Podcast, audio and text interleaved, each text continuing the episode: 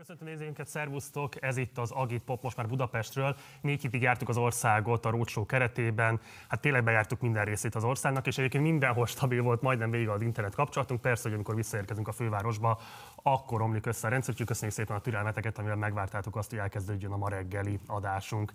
Itt van velettem mai műsorvezető társam, Alföldi Robert. Jó Szervusz. reggelt kívánok, szervusztok!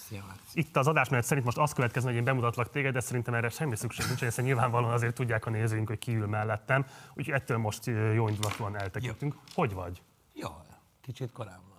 De azért te sokáig vezettél műsort így Igen, de ha most meg, de szorongok. Szorongasz? Hát persze, hát egyrészt, hát értem. Mikor vezettél utoljára? Hát egy ilyen 15 éve. 15 Húsz- éve? És élvezted? Mennyi ideig vezettél műsort? Hány éven keresztül? Azt hiszem négy évig. Csak négy év volt az összesen? Igen, csak ilyen Sokkal többnek tűnik. Igen. Igen, sokkal többnek tűnik. Ettől szorongasz most jobban, ami most reggel van, vagy ami vasárnap este vár az országra? Korán reggel van még ez. Szorongok ettől is, ami most van, tehát ettől, hiszen azért mégiscsak valahogy normálisan kéne működni. És hát ö, inkább félek attól, hogy mi történik vasárnap, és nem szorongok. Hát egy hét múlva ilyenkor már mindenképpen tudni fogjuk, úgyhogy ezt meghagyjuk ennek a hétnek, hogy ezt kimozogjuk, ezt a szorongást. Tegnap volt március 27 ami a színházi világnap. Világnap. Ennek alkalmából mindig egy-egy jeles nemzetközileg elismert színházművész szokta megfogalmazni üzenetét. Ez most Peter Sellars volt, és Robert, akkor kérlek, hogy röviden Jó, olvasd de fel. csak részletet. Igen. A történeti epikus látásmód, a célok, a gyógyulás, a jóvátétel és a gondoskodás színháza új szertartásokat igényel. Nem arra van szükségünk, hogy szórakozzunk, hanem arra, hogy összegyűjjünk, hogy kialakítsunk egy közös teret, és hogy fontos legyen nekünk ez a közös tér. Védett terekre van szükségünk ahhoz, hogy meghallgassuk és megérthessük egymást.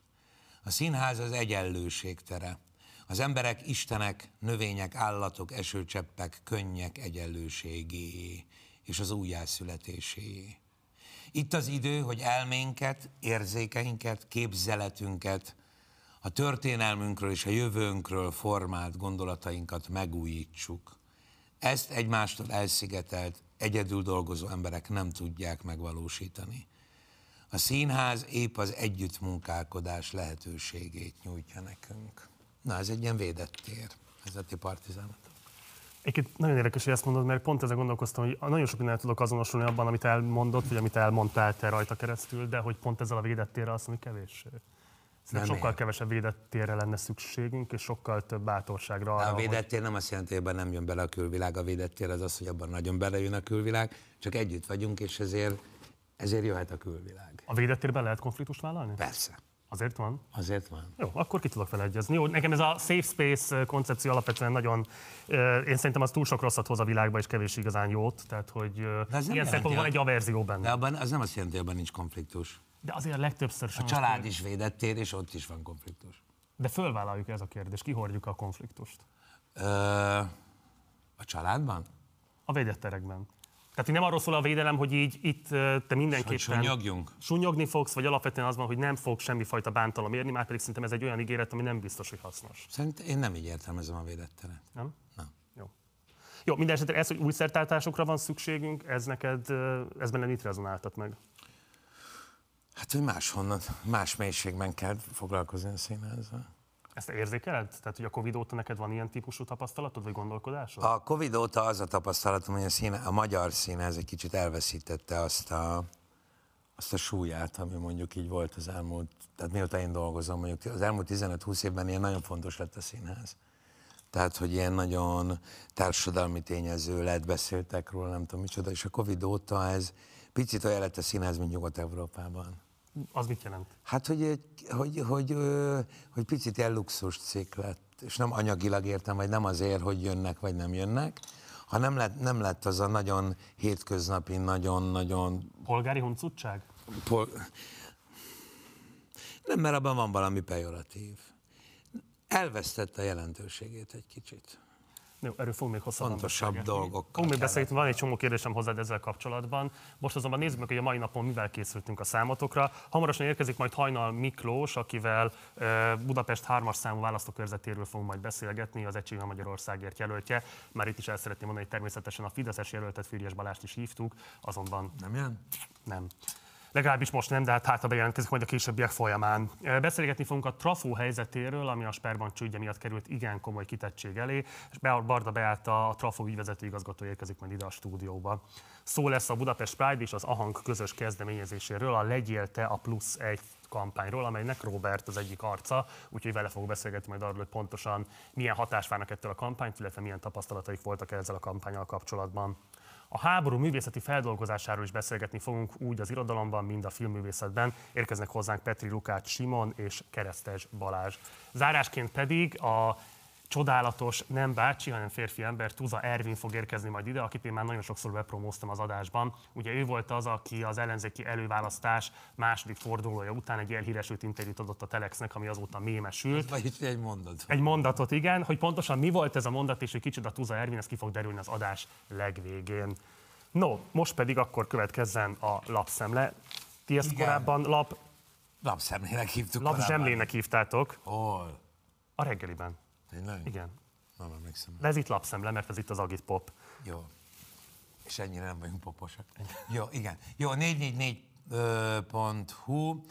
Közép-európai idő szerint hétfő hajnalban tartották a 94. Oscar gálát Los Angelesben.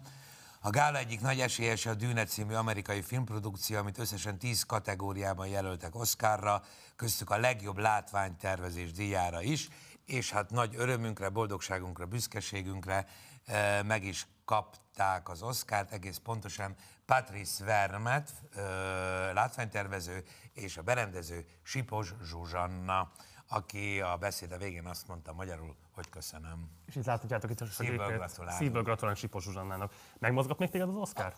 Az, az, persze mindig elképzelhető, hogy te is kapsz, minden színész elképzelhető, hogy kap, de nem az a lényeg benne, hanem hogy, ja, Istenem, ez annyi...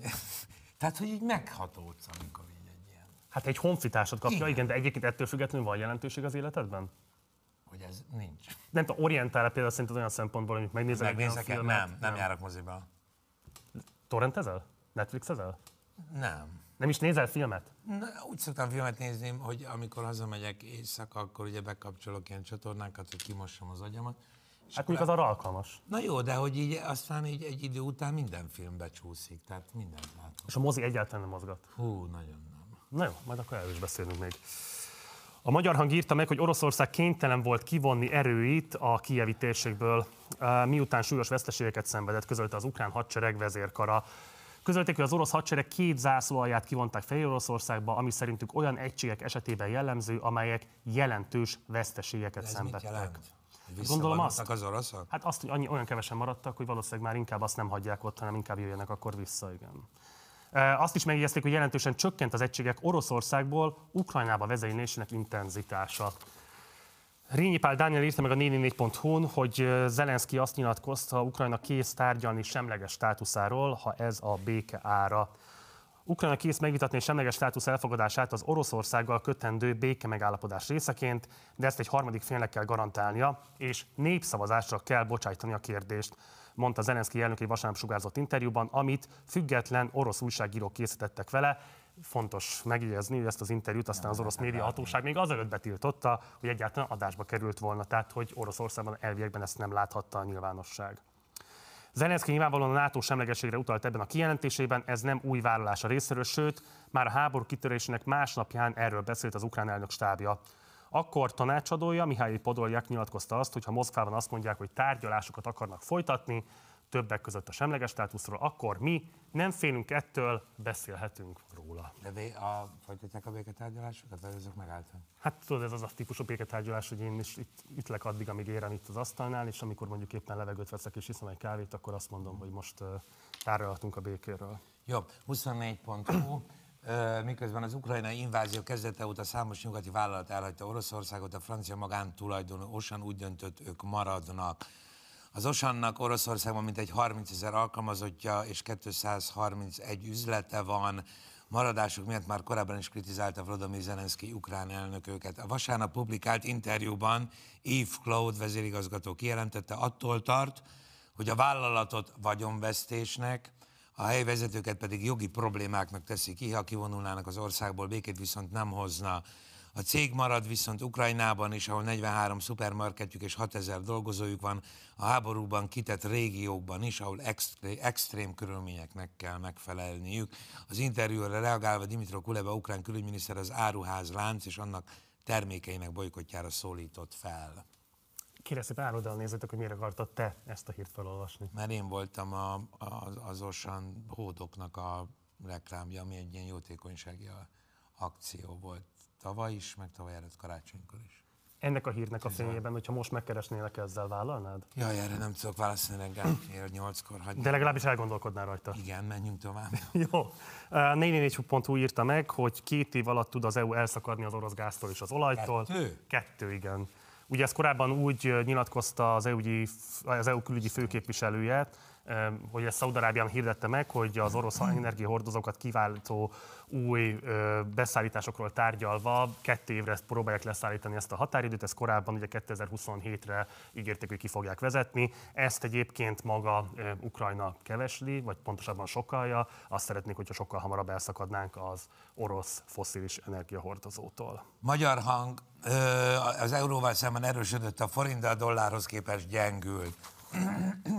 Vegyesen alakult a forint árfolyama a fő devizákkal szemben a bankközi piacon hétfőn kora reggel a péntek esti szintekhez képest.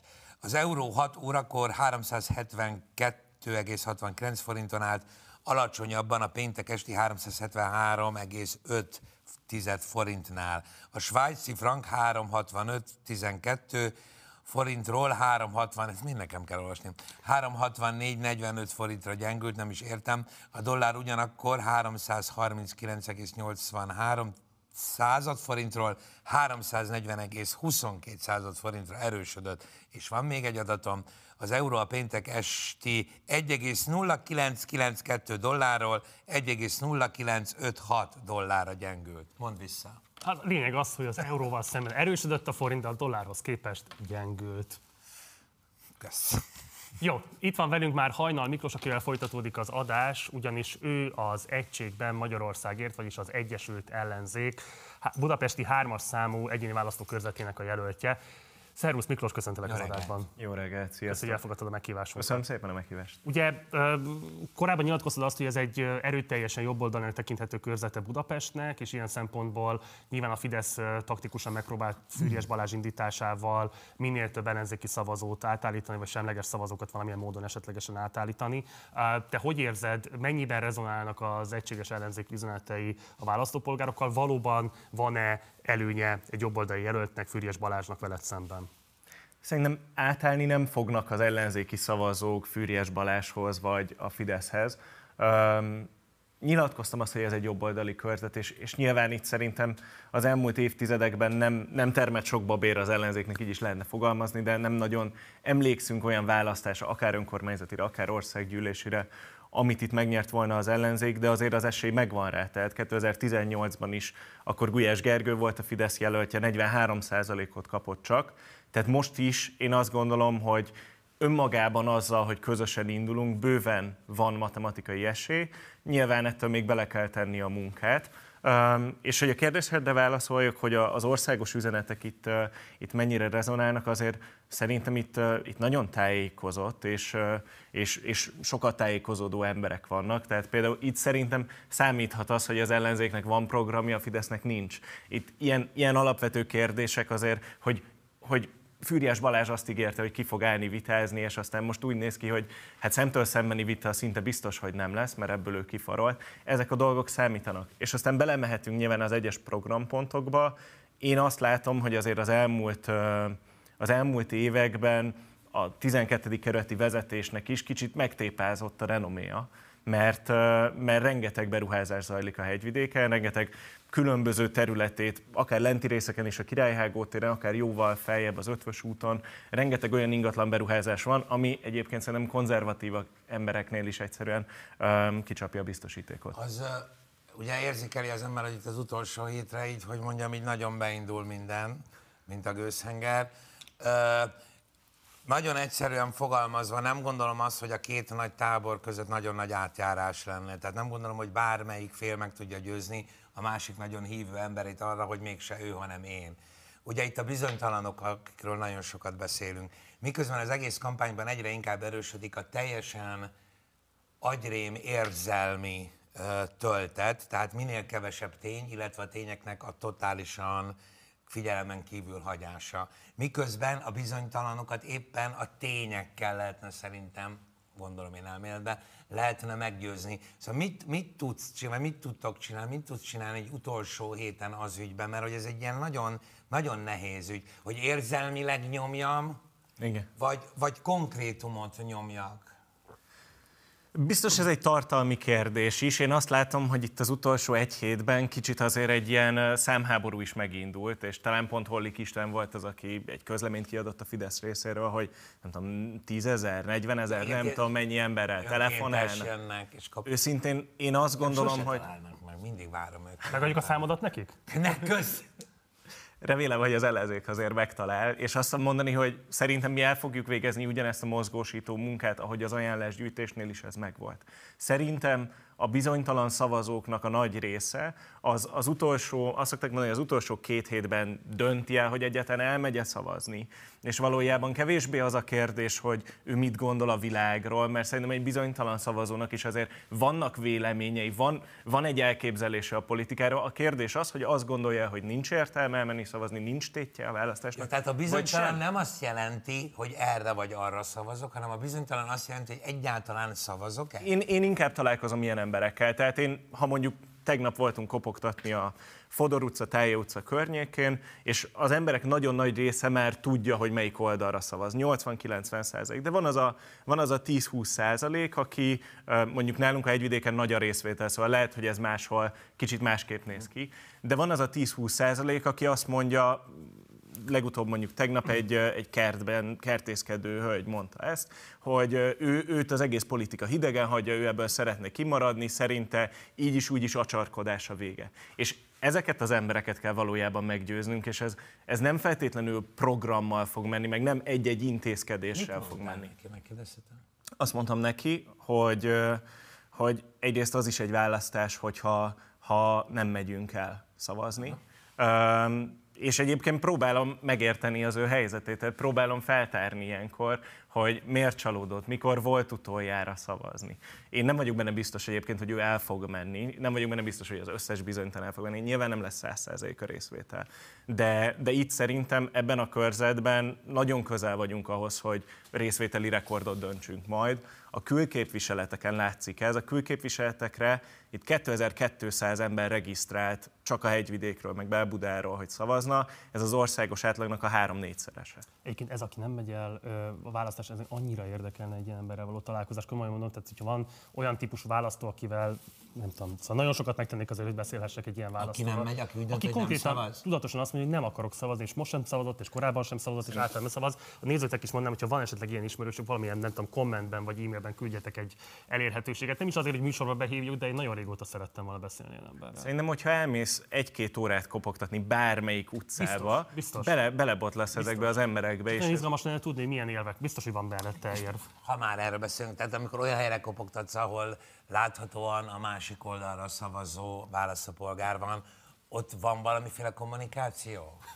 Vagy elindul a, most ugye mégiscsak nyilvánosság A tojás indul meg. Tehát, hogy nem idézném, hogy... Vagy, vagy Nagyon változó, tehát azért vannak, akik ezt egyébként abszolút normálisan kezelik rá, és azt mondják, hogy most nem érnek rá. És ez egy nagyon finom jelzés, hogy ők ebből nem kérnek. Ilyenkor még nem tudod, hogy feltétlenül most ő fideszes vagy nem fideszes, de, de határozottan kiutasít azért. És hát olyan is van, amikor becsöngetsz a kaputelefonba, és végig se tudod mondani, hogy Hajnal Miklós vagyok a közös ellenzéki jelölt, volna szíves beengedni a társasházba, hanem rögtön már mondja, hogy hazaárulok, és ránk csapja a telefon. Tehát is is, um, azért az emberek egyet civilizáltabbak, mint a politikusok szerintem. Komolyan? Szóval én, én nekem inkább pozitívak az ilyen típusú Ez egy társadalom, Robi.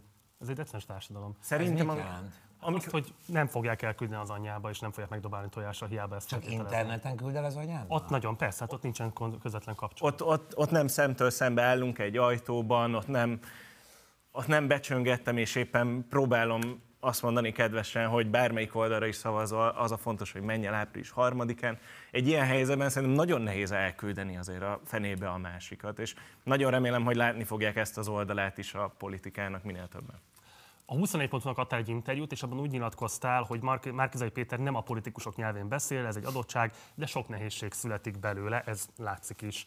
Ugye te eléggé fiatalon kerültél bele a politikába, és politikai értékítélet nélkül az mindenképpen elmondható róla, hogy egy fegyelmezett politikus vagy. Ugyanakkor ez a típusú fegyelmezettség ez nem idegeníti el a választókat, és az a típusú sprőtség, adott esetben meggondolatlanság, adott esetben nyílt beszéd, ami mondjuk Márkizai Péternek a sajátja, lehet, hogy pont ez mozgatja meg azokat a bizonytalanokat, lehet, hogy pont ez mozgatja meg a politikától meggondolodott széles tömegeket, amire meg szüksége van mondjuk az ellenzéknek. Szóval mit gondolsz erről a kommunikációs különbségről, akár a te vonatkozásodban, akár Márkizai Péter vonatkozásában? Én bízom benne, hogy en- ennek a, ennek a gondolatmenetnek igaza lesz, vagy ez, ez, ez beigazolódik április harmadikán. Ha már Márkizai Péterről azt mondtam, hogy ő nem a politikus nyelvet beszéli, szerintem én nagyon nagy mértékben a politikus nyelvet beszélem, és ez nem mindig jó. Tehát ez, ez, ez, jó, hogyha az ember ebből ki tud kicsit szakadni, és, és leginkább egyébként a terepmunka alkalmas erre. Tehát akár az ember elmegy standolni, a, a Fény utcai piacon az emberek nem a politikus nyelvet beszélik, és az rögtön így, így kiszedi az Akkor ember miért van kicsit ebből szükség a komfort politikus beszédre? Akkor miért van erre szükség? Ez, Ez ez mint az ügyvédeknél, és, és ez hogy- ugyanolyan, mint a, mint a pártfegyelem kérdése, meg az összes ilyen dolog. Én, én azt gondolom, hogy ez kicsit egy ilyen, egy ilyen defenzív, egy ilyen biztonsági játék. És Márkizaj Péterről az elmondható, hogy ő biztosan nem biztonsági játékot játszik. Um, én ebben sokkal óvatosabb De vagyok. neked például személyesen miért van erre szükséged? Szerintem ez valamennyire karakterből is következik. Én a Momentum szóvivője voltam egy másfél-két évig, és, és szerintem, hogyha az embernek az a szerepe, feladata, funkciója, hogy a párt egészét képviselje, akkor, akkor neki nagyon oda kell például erre figyelnie. Tehát szerintem egy szóvivő az szinte mindig politikus nyelvet beszél, és amúgy nekem ebből például feladatom, hogy képviselőjelöltként valamennyire kiszakadjak, mert szerintem egy egyéni képviselő az más történet egyszerűen, mint egy, mint egy szóvivő. Szóval ezt még nekem is tanulnom kell valamennyire. ha már a politikai fegyelmezettség kérdésénél vagyunk, az is egy nagyon fontos kérdés, hogy amikor a Momentum berobban, akkor azok az ambíciók, amik mozgatták a pártot, felteszem, igen hamar, tehát föl kellett ismernetek azt, hogy a politikai realitások azok igen kegyetlenek sok esetben. Tehát például nem lehet egy, egyedül érvényesülni, összefogni kell a többiekkel, hogy az ellenzéki mezőnyben taktikai, stratégiai szövetségeket kell De kötni. az összefogás miért, miért, az összefogásnak miért, miért, miért lesz egy ilyen negatív felhangja? Én, hát volt legalábbis a Momentum részéről, még nagyon sok, most még 2018 előttről beszélek. Hogy most mi az álláspontja a Momentumnak, az eléggé tiszta. De amikor ezeket a magyar politikai realitásokat föl kellett mérnetek, meg kellett tanulnotok, az mennyiben formálta a te politikáról való gondolataidat? Főként azzal összefüggésben, hogy ahogyan eredetleg beléptél a politikai térbe, azok az eszmék, azok az ideák mennyire a sajátjaid még ma is. Ez érdekes, én amikor eredetileg elkezdtem politizálni, azért az összefogásról nem nagyon gondolkodtam. Én, én mindenképpen tehát egy új politikai közösséget kerestem, 2015-ről beszélünk nagyjából, amikor nem is a Momentum alakult meg, hanem annak ilyen, ilyen elődjei, és ami nekem megtetszett, az, az a közösség volt. Tehát itt kevésbé, kevésbé tudtam ezt még hova helyezni egy, egy választási spektrumon. Még az sem volt eldöntve, hogy egyáltalán párta alakulunk-e, vagy egyáltalán elindulunk egy választáson majd 2018-ban, ami végül az első választásunk volt. Szóval, szóval akkor még ez, ez annyira, annyira nem volt kiforrott. Öm, aztán nyilván szerintem a Olimpia után kicsit elragadott minket a hév. És, ö, és volt egy olyan érzésünk, hogy na ha ez ilyen könnyen sikerült, és ekkora eredményt ilyen gyorsan el tudtunk érni, akkor, akkor, akkor miért ne lehetne ennél jóval nagyobbat is elmondni, és Hadd vágjam közben, milyen egyéb lehetőség lett volna, mint hogy párt alakulnak?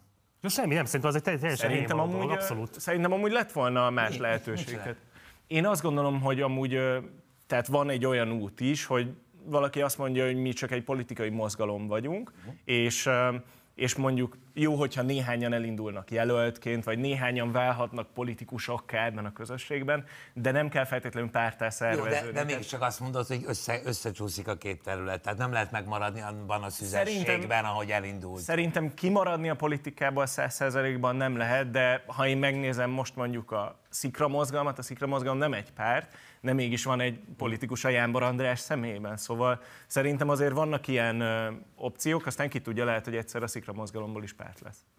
Egy másik fontos kérdés, hogy a Momentum nagyon sokáig ostorozta már a háború előtt is Orbán Viktornak a keletre húzó politikáját, mondván, hogy ez a, nem tudom, keletről a barbarizmus érkezik, nyugatról pedig a jólét. Ugyanakkor van egy olyan tendencia szerintem a magyar társadalomban, hogy ez a rendszerváltáskor nagyon erős ide, ami szerint a, a, a jólét, a biztonság, a jogbiztonság, és így tovább nyugatról érkezik, tehát ez a típusú nyugati felzárkózáshoz való vágyakozás, ez legalábbis 2010 óta hát igen erőteljesen bebizonyította azt, hogy nem biztos, hogy teljesen megalapozott volt. Most már többen is egyébként úgy nyilatkoznak, akik mondjuk ennek az ideának voltak a megteremtői, a propagálói, hogy, hogy ezek megalapozatlan remények voltak sokszor egyébként a rendszerváltás környékén. Jelenleg mit gondol a Momentum? Valóban annyira egyszerű a helyzet, hogy keletről a barbarizmus, nyugatról pedig a jólét érkezik az ország felé, és ezért nekünk a nyugathoz való tartozás ideáját, még akkor is, hogyha bizonyos illúziókat építünk ezzel, akkor is ezt kell erősítenünk.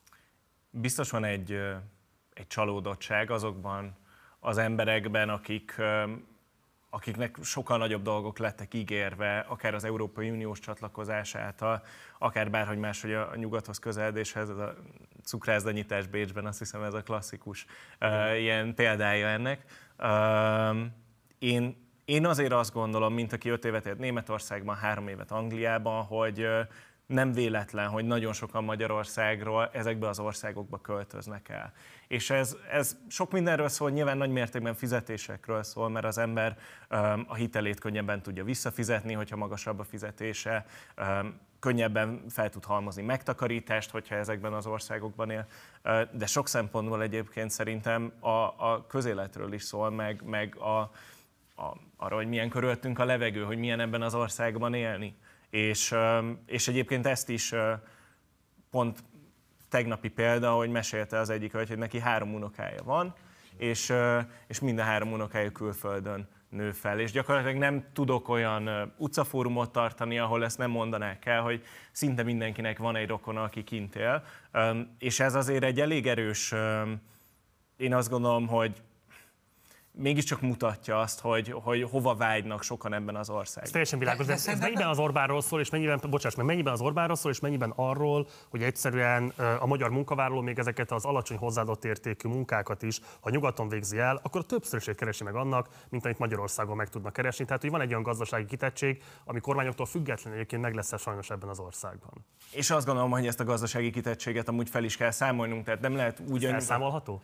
Szerintem nyilván nem egy egyéves vagy két éves történet, de, de ezen kell dolgozni, hogy ez ne egy, ne egy olyan társadalom legyen, ahol, ahol hogy is mondjam, ahol a diplomások mennek el, hogy aztán targoncások legyenek Londonban. Ez szerintem, ez szerintem egy nagyon szomorú helyzet, hogy, hogy, hogy így alakult az elmúlt tíz évben, főleg, mert azért akkor jobban megindult egy elvándorlási hullám, és hogy mennyire van ebben a rendszernek felelőssége, én azt gondolom, hogy gazdaságilag mindenképpen van, hiszen ha a magyar gazdaság felzárkózik, akkor ezek az egyenlőtlenségek is kevésbé láthatóak. Szerintem a, szerintem a légkör is számít. Szerintem vannak olyan emberek is szép számmal, akik megtehetnék, hogy Magyarországon élnek.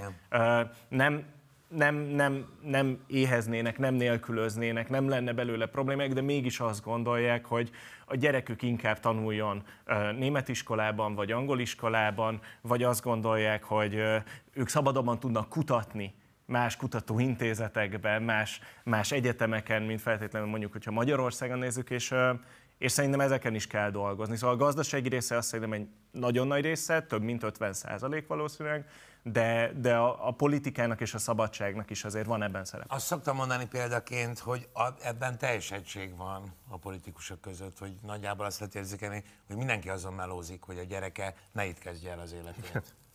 Tehát, hogy oldaltól függetlenül, hogy ne itt járjon egyetemre, lehetőleg minél messzebb menjen, és lehetőség szerint ne jöjjön haza. Nem csak az előbb azt akartam mondani, hogy, hogy az az eufória, ami mondjuk a rendszer vált, te éltél már akkor? Éltél. Hány éves vagy? Négy. Nem, én, én emlékszem, én nem a falu, én emlékszem nem a falurombolás elleni Azt nem mondod, hogy nem éltél. 95-ös vagyok. Én befejeztem a reggelt, és elhúzok innen a nyugdíjas klubból, hogy, hogy, az, tehát, hogy annak, tehát annak az eufóriája, annak az időszaknak az eufóriája, ez egy teljesen természetes és normális eufória volt A, szerintem a probléma az, tehát valóban lehet ostorozni a nyugatot is, de semmilyen módon nem volt arról szó azokban az időkben, hogy oké, okay, szabadság csodálatos, de nem kedről szerdára lesz kolbászból a kerítés, hanem hogy ez egy nagyon hosszú távú folyamatnak kellett volna lenni, amire szerintem egyáltalán nem volt fölkészítve a társadalom. Az világos, de 30 év alatt lett itt bárhol is kolbászból a kerítés? Egyébként... Hát hiszen ezt akarom mondani, hogy nem lett. Tehát, hogy azért nem lett.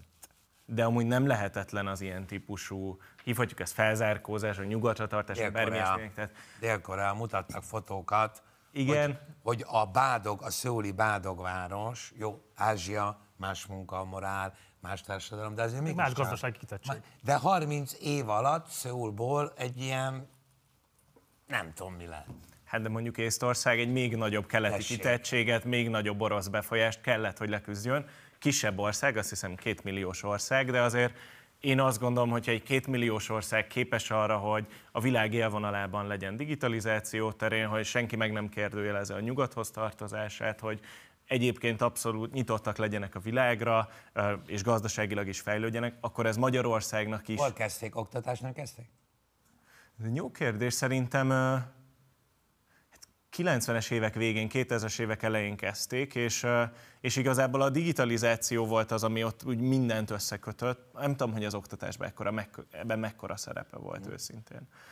A finnekről szokták mindig mondani, hogy ők az oktatással kezdték, és abban mennyit fektettek bele de, de most így nem tudnám fejből megmondani, hogy mi volt a, az észt modellnek a kiinduló pontja. Amúgy nem is, szerintem nem mindig azt számít, hogy mi volt az első lépés, mert nyilván tehát ebben 20 év munka, és amúgy ami fontos, politikai konszenzus van benne. Tehát ami fontosabb, hogy ne legyen olyan típusú, ne legyen olyan kormányrángatás, hogy jön az egyik kormány után a másik, és azt mondja, hogy ez egy teljesen rossz irány volt, akkor megyünk megint a másik irányba, mert, mert akkor tényleg nem nagyon fog az ország előre haladni. Egy hét van hátra a választásokig, sőt már annyi sem igazából. A, azt lehet tudni, hogy az ellenzéki kampánystratégiának meghatározó eleme az, hogy ezen a héten a 30 úgynevezett billegő, tehát ahol a Fidesz és az ellenzék közötti különbség nagyon kicsike lesz. Szóval ezekbe a körzetekbe fogja az erőforrásait elhelyezni, tehát hogy nagyon sok aktivista fog menni ezekbe a körzetekbe, mindenféle mozgósítási kampányokkal készültök. Te, te vagy az aktivistáid fogtok-e bármilyen módon ezekbe a billegőkbe menni, és igen, akkor hol lehet majd veletek találkozni? Mi leginkább a saját körzetünkre koncentrálunk, mivel ez azért Budapesten ez a legbillegőbb körzet, ez a, ez a hegyvidéki. Ha... Kijelenthető így, igen? Aha, szerintem igen. Szerintem igen. Van egy-kettő még, ami, ami kicsit nehezebb lesz. Tehát Füriás Balázs erős jelölt, vagy Kovács Gergely megjelenése az, ami esetleg megoszthatja az ellenzéki szavazatokat, esetleg a LMP-ből kiugrott képviselőjelölt? Attól nem tartok. Tehát a kamujelöltek szerintem itt nem nagyon fognak uh, problémát jelenteni.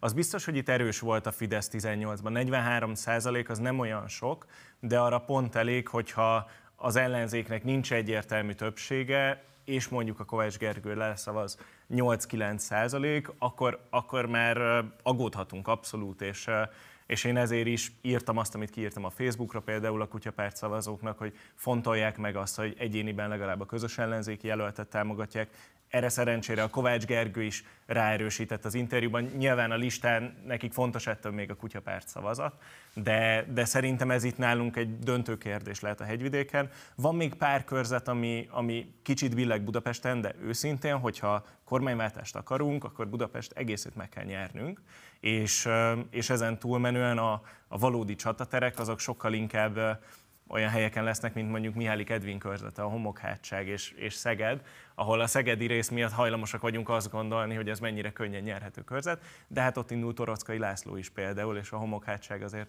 nem annyira könnyű terep. Szóval mondjuk ott sok momentumos aktivista van, és oda minden hétvégén megyünk kopogtatni innen Budapestről is. A, a mi körzetünkből a második kerületiek azok, akik egyébként segítenek egy másik körzetben, ez mindig rendszeresen hétvégénként zajlik, és ez nem most kezdődött a kampányhajrában, hanem az elmúlt hónapokban folyamatosan. Egy záró kérdés. Ugye mi nagyon szeretünk volna vitákat szervezni, nem csak a budapesti hármasban, hanem számos további körzetben is, ezek rajtunk kívülálló okok miatt hiúsultak meg.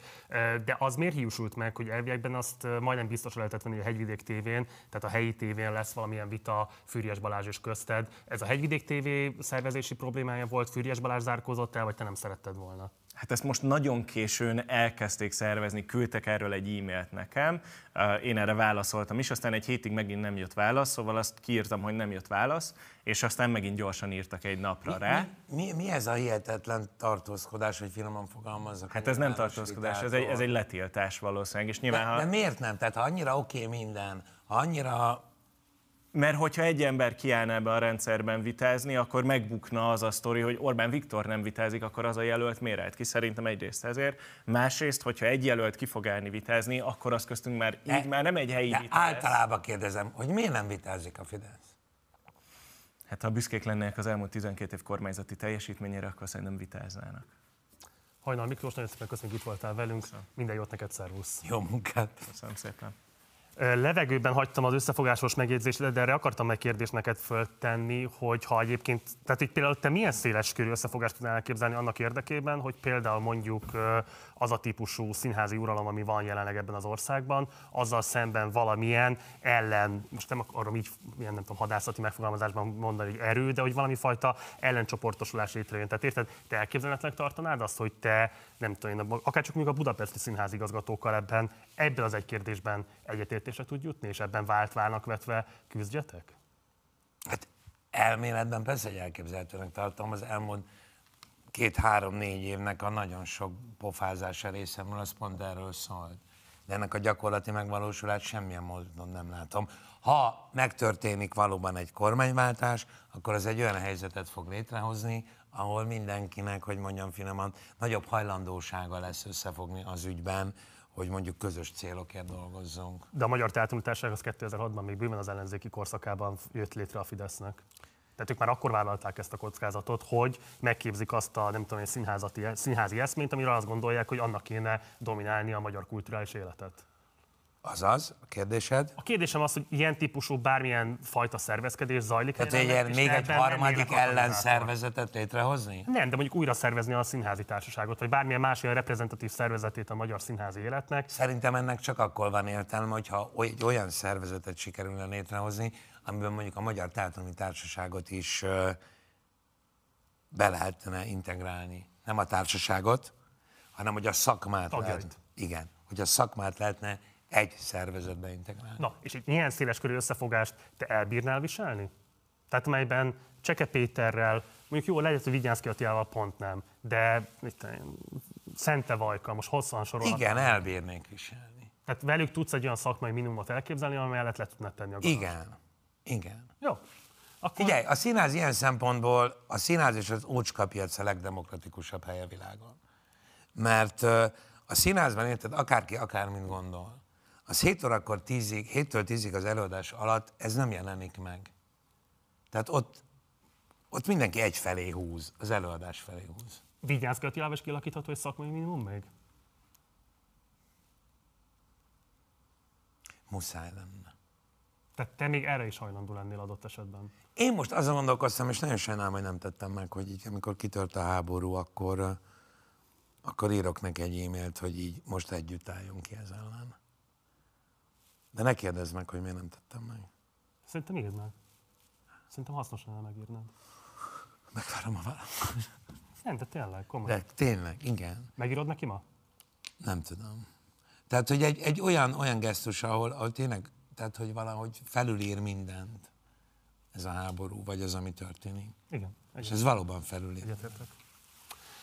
Jó, hát színházi vonalon folytatjuk tovább, ugyanis a Sperbank csődje miatt a Trafó igen komoly helyzetbe került, és ők náluk bankoltak, a pénzüket zárolták, nem férnek hozzá, hogy pontosan milyen helyzetben van most a Trafó, ezt Barda Beával, a Trafó ügyvezető igazgatójával fogjuk majd megbeszélni. Előtte azonban nézzük meg a Sperbank csődjéről egy rövid összeállítást. Végleg bezár az orosz szankciók miatt bajba került Sberbank Magyarországon. A Nemzeti Bank szerint a magánügyfeleket 100 ezer euróig 10 munkanapon belül automatikusan kártalanítják. Tehát 16 ezer cég is ott vezette a számláját, és a többségük szintén csak ekkora összegre számíthat. Mint ismeretes, a majd 65 ezer magyar ügyfélel is rendelkező pénzintézet a háborús szankciók miatt csődöt jelentett. Telefonszámlát, albérletet, mindent kellene fizetnem, és igazából nem tudok hozzányúlni a pénzemhez, és nem tudom kifizetni őket. Az MNB az utolsó pillanatig vevőt keresett a Magyar Sberbankra, de a hazai pénzintézetek közül senki nem vette meg, ezért került sor a végelszámolásra. Tíz napon, tíz munkanapon belül az ország, az OBA, tehát az Országos Betétbiztosítási Alap, az arra jogosultakat kártalanítani fogja. Nagy építőipari vállalatok, mint a Market, gázkereskedők, agrárcégek, de még a posta és a BKV is nyitott számlát a bedölt orosz Sperbankban. Körülbelül ezer betétes tartott több pénzt a hitelintézetben, mint amennyi a 38 millió forintos kártalanítási értékhatár. A 24.20 szerint azonban összesen 16 ezer magyar vállalkozásnak volt számlája az orosz pénzintézetnél. Egy budapesti élelmiszerkereskedelemmel foglalkozó cég vezetője alapnak azt mondta, 190 millió forintjuk ragadt a bankban, ha nem jutnak hozzá, csődbe mennek.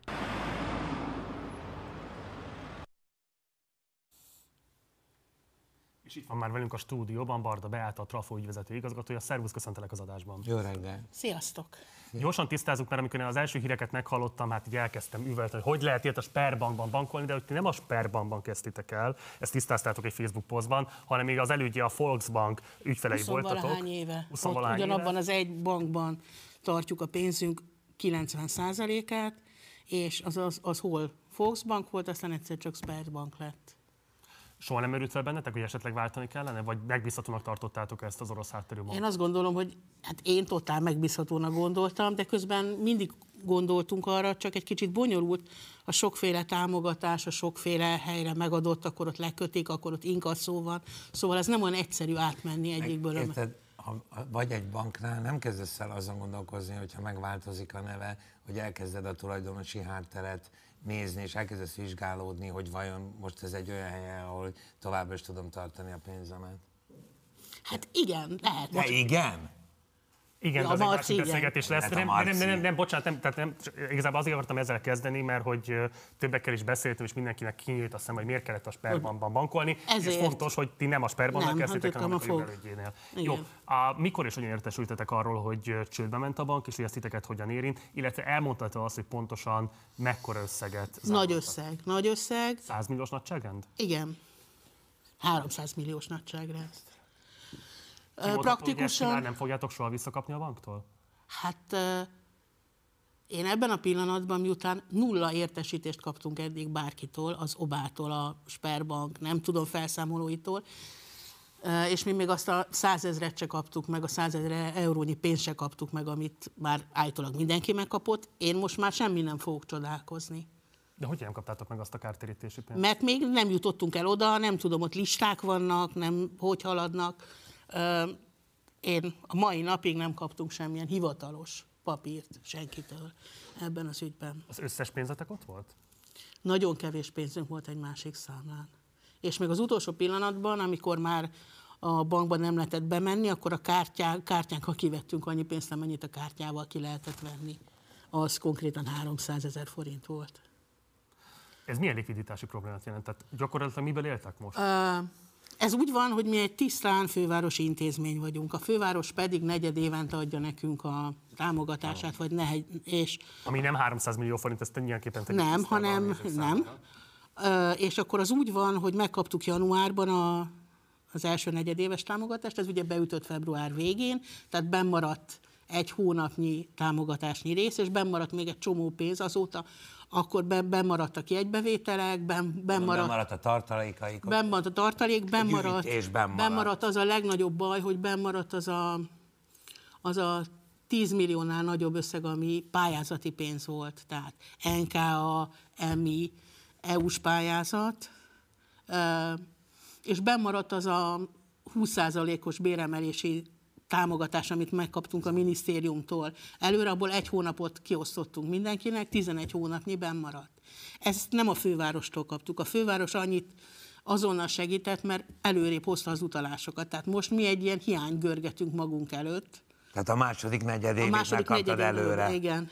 Az első és aztán, el, és aztán most ez, ezen ezen gyötrődünk, hogy ezt a lukat hogy fogjuk betömni, um, és nem, hát vannak mindenféle, nem tudom, szép reményeink, senki nem kecsegtett semmivel. Azt újra kezdtük a, elkezdtük újra beszélgetni a társulatokkal, akik fellépnek, iszonyú, iszonyú szolidaritást sal találtuk magunkat szembe. Tényleg nagyon-nagyon szép volt ez a dolog. Hát de az amúgy még mindig szép. magyar előadó Hát, de hát nem tudunk. Hát Persze.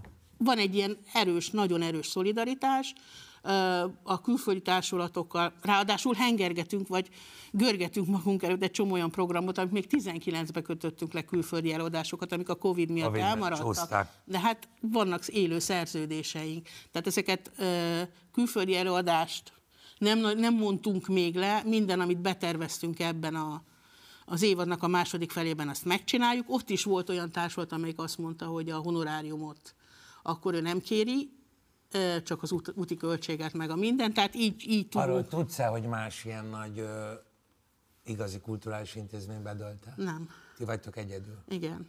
És akkor ez nem egy olyan helyzet, amikor jó, ez a, ez a trafo esetében, vagy a magyar kultúra esetében ez nagyon sok pénz. Egyébként nem, nem annyira sok. nagyon sok pénz. Tehát ebben az esetben nem tud az megtörténni, hogy az állami szervek azt mondják, hogy ez tényleg egy viszmajor. Hát mert ez egy viszmajor. Szóval, Igen. hogy én azt gondolom, hogy ez különösen a, a pályázati pénzek esetében egy csomó kérdés van. Hogy mit kell, mi, a, hogy mi az eljárási menet.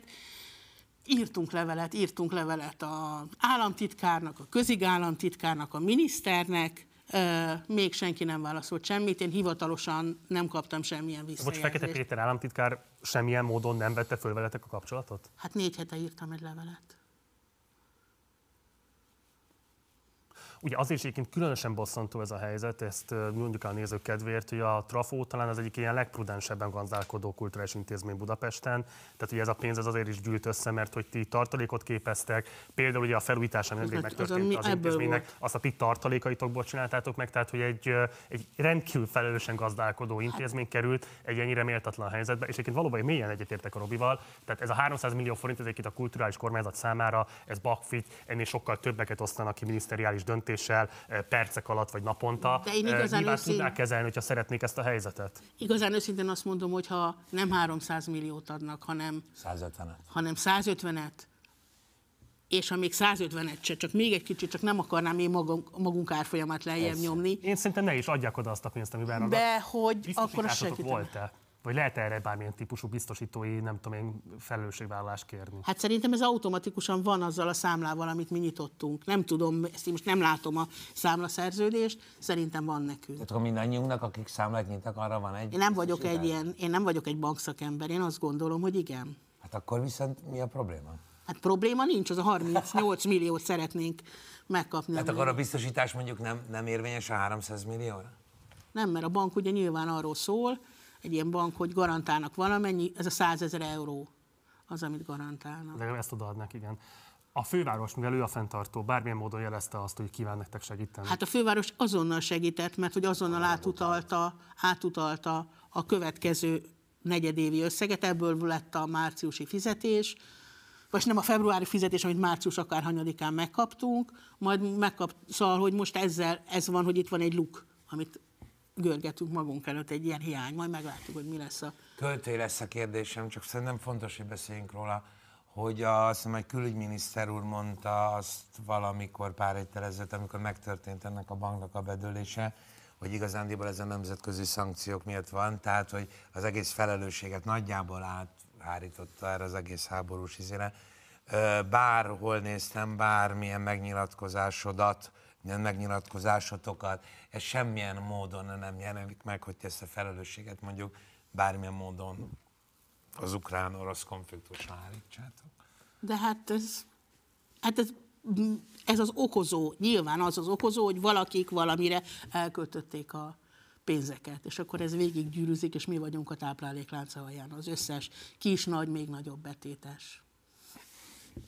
Én ezt nem gondoltam volna életemben, hogy egy ilyen helyzettel, hogy lesz egy háború, hát biztos okosak gondolták, kevésbé okosak meg hittek abban, hogy nem lesz. A főváros a támogatás átutalásán kívül bármilyen más módon tudja segíteni a helyzetetek rendezését? Hát amiket rendezni kéne, azok speciál nem fővárosi történetek sajnos. Ez a bérkiegészítés, meg a, Pályázat. meg a pályázatok. Ezért lobbiznak? Tehát erről tudtok Van, van, azt én tudom, hogy, ó, tudom hogy, hogy, hát nem tudom, hogy nyomást gyakorolnak, vagy nem gyakorolnak, hogy ki kire tud nyomást gyakorolni. Azt én innen nem látom, én csak azt látom, hogy ott ö, ebben az ügyben beszéltek egymással fővárosi illetékesek és Fekete Péter.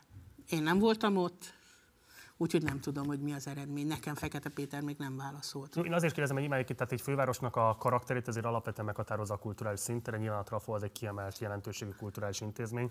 Én ehhez képest nem olyan láttam, hogy Gyénémet Erzsébet kulturális főpolgármester helyettes verni az asztalt nagy erőkkel, hogy rendeződjön a Trafónak a sorsa. Vele is módon- beszéltem, vele is beszéltem a- a rendezésében. Vele is beszéltem a múlt héten, tudja, látja, hogy milyen Elteszem, pályázati hát pénzeink, látja, hogy milyen konkrét pályázati pénzeink ragadtak bent, azt ígérte, hogy ő ebben elkezd, hogy ő tesz lépéseket.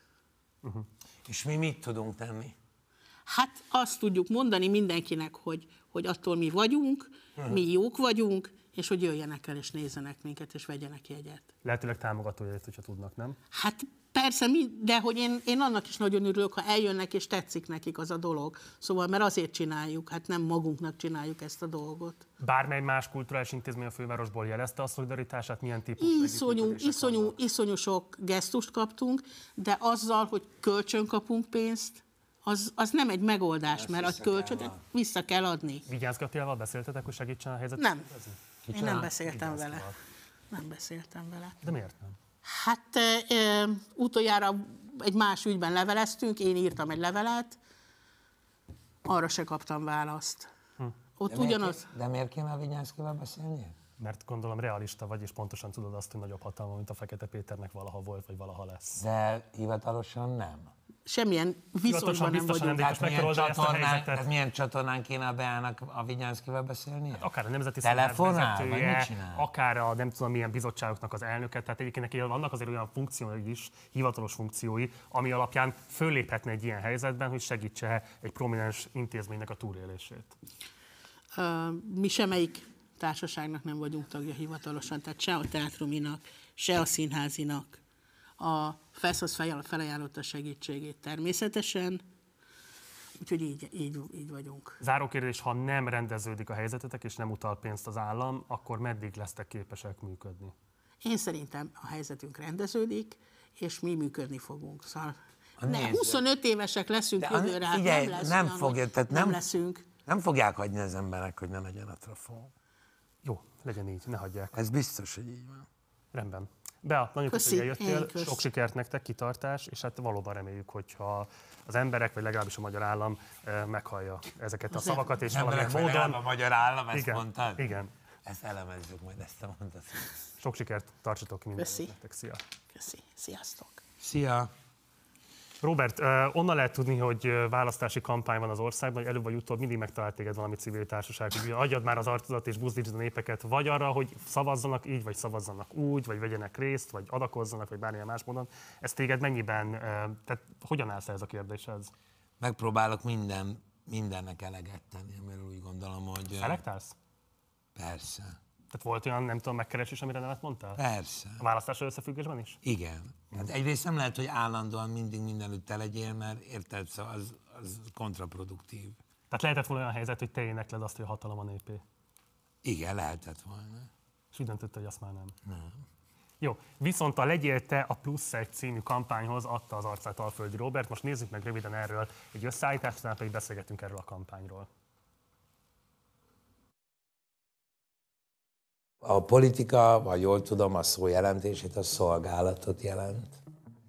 És a politika az arról szól, hogy szakemberek, akik jobban értenek ahhoz, hogy milyen az egészségügy, vagy hogyan tud működni a környezetvédelem, vagy hogyan és miként tud elindítani, vagy tudja elindítani a fiatal az életét, hogy kapjon olyan, hogy kapjon olyan segítséget a társadalomtól, hogy merjen belevágni egy életbe, egy család életbe, egy gyerekbe, egy bármibe, hogy ezzel foglalkozzon a politika. És neked, meg állampolgárnak ne kelljen azzal foglalkozni, hogy mi az, hogy politika, vagy hogy hogyan hívják a pártelnököket.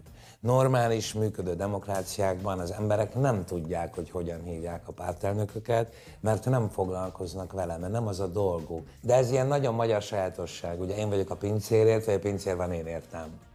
Én meg azt gondolom, hogy egy olyan világban szeretnék élni, ahol a pincér van értelme, nem pedig én a pincérért. És azért, hogy ez, ez meg tudjon történni, neked el kell menni, és mindenkinek el kell menni. Én az nagyon bízom abban, hogy ha elmegyek most szavazni, akkor valami ilyesmi fog történni, de azt gondolom, hogy a gondolkodás ki tudjon cserélődni az ügyben, hogy miről szól egy választás.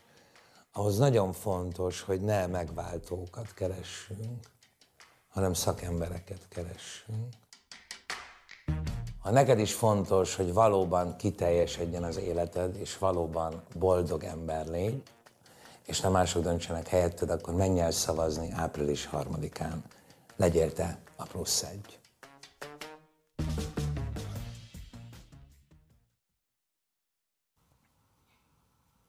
Ugye a kampánynak a célja az, hogy a 18 és 30 év közötti szavazókat minél nagyobb arányban rávegyétek arra, hogy elmenjenek szavazni, mert ugye a különböző kutatások azt mutatják, hogy mintegy a negyedük nem él a, a szavazati jog gyakorlásnak a lehetőségével. Ezen írtózik az egésztől.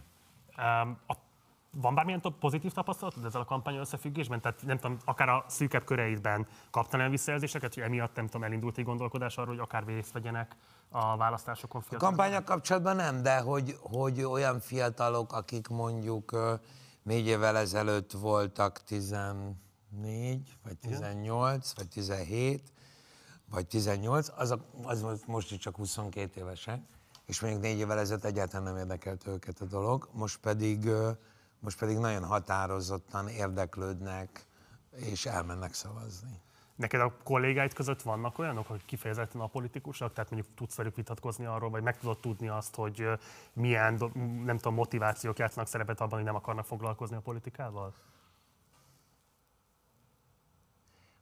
Ö, közállapotokkal foglalkozunk a kollégáimmal. Tehát nagyon érdekes, hogy de szerintem az elmúlt éveknek a következménye, hogy mindenki a másik iránti tiszteletből kerüli a konkrét politizálást. Uh-huh. Hanem azt gondolom, hogy közérzetről, közállapotról, konkrét ügyekről van beszélgetés a kollégákkal. Uh-huh. De ezt én nem nevezem apo- apolitikusnak. Az nagyon érdekes volt nekem ebben a bejátszásban, hogy azt mondtad, és ezt szerintem mondtad már korábban is, hogy egy jól működő társadalomban nem kell tudnom azt, hogy ki a párt elnöke. De tényleg nem kell tudnom, mert nem érdekel. Szerintem egy tájékozott embernek azt nem árt tudni, hogy kik azok az emberek, akik vezetik az érdekképviseleti legfontosabb intézményt. Igen, az a te személyiségedből fakad, hogy te mennyire érdeklődsz a világ iránt. De hogyha neked rendben van, hogy amúgy az életed, és van perspektívád, és van, van pontosan nyomon követhető lépéseid az életben, vagy, vagy tehát, hogy egyszerűen tisztán látod a világot, vagy láthatod az országokban a világot, akkor szerintem az nem, az a te pluszod, hogy te azzal foglalkozál, hogy ki a pártelnök. Ugye nagyon sok fiatal azt a mondatot mondja el, hogy egyáltalán nem tudom, kik ezek, mit akarnak, évek óta csesztetik egymást, össze-vissza beszélnek, menjen a francba az összes politikus, és nem érdekel a politika. És szerintem az pont ezért van. Tehát nem arról beszélnek a politikusok, hogy hogyan indul el az első lakásprogram a friss házasoknak, Igen. vagy nem arról beszélnek a politikusok, hogy hogyan kapsz ösztöndíjat, vagy nem arról beszélnek a politikusok, hogy a zöld területen mi történik. És ezért mondják ezek a kölykök az, bocsánat, hol kell nézni, oda kell nézni. Tehát ezért mondják ezek a fiatalok azt, hogy, hogy leszarják ezt az egész dolgot. De azért, mert nem eléggé tartalmi alapú, vagy nem eléggé Igen, mert, mert, ő, mert ő, nem, ő nem akar arról beszélni, hogy tehát ő nem akar arról beszélni, hogy győzzünk meg, hogy harcoljunk meg, hogy ki a veszélyes, meg ki nem a veszélyes. Ő szerintem konkrét ügyekről akar beszélni. Konkrét megoldásokat szeretne az életére, konkrét alternatívákat, konkrét uh, álmokat szeretne tehát erre mondom azt, hogy a poli, hogy, hogy, hogy normális működő demokráciában nem kell tudni azt egy fiatalnak, és szerintem nekem sem kell tudni, hogy ki a pártelnök. Nekem nem azzal kéne most foglalkoznom, itt most már nem tudom mióta, hogy ki mit mond, vagy hogyan cseszteti egymást ez az oldal, vagy az az oldal, érted? Előadásokról kéne gondolkozni, vagy arról, amit az elején felolvastunk, a közös terekről kéne foglalkozni. De azt nem lát, vagy tehát szerintem a ner van egy ilyen nagyon tudatos, depolitizáló működés, mondja nevezetesen, hogy így annyira gyűlöletessé tegye a politikát, hogy az emberek tényleg az legyen a természetszerű reakciójuk, hogy ezzel nem akarnak foglalkozni, ne is szólítson meg, semmilyen módon ne kelljen De vele gondolod, törődnöm. Ez, azt gondolod, hogy ez, ez így én- át van gondolva? Persze. Hogy ne foglalkozzon a politikával? Hát minél Nem, én apolitikusabbak az emberek, annál kevésbé vesznek részt, és követelik ki például azt, hogy ne e, fikázzák egymást, hanem adott esetben mondják már, hogy mégis mire kérnek Én azt nem nevezem a politikusnak, hogy egyféle dolgot kell képviselned. Tehát érted, a NER az azt kéri, hogy mindent úgy gondolja, ahogy én. Vagy ahogy mi. Azt én nem nevezem a politikusnak. Ez egy nagyon erőszakos politizálás. Uh-huh. Tehát azt nem a, nem a politika.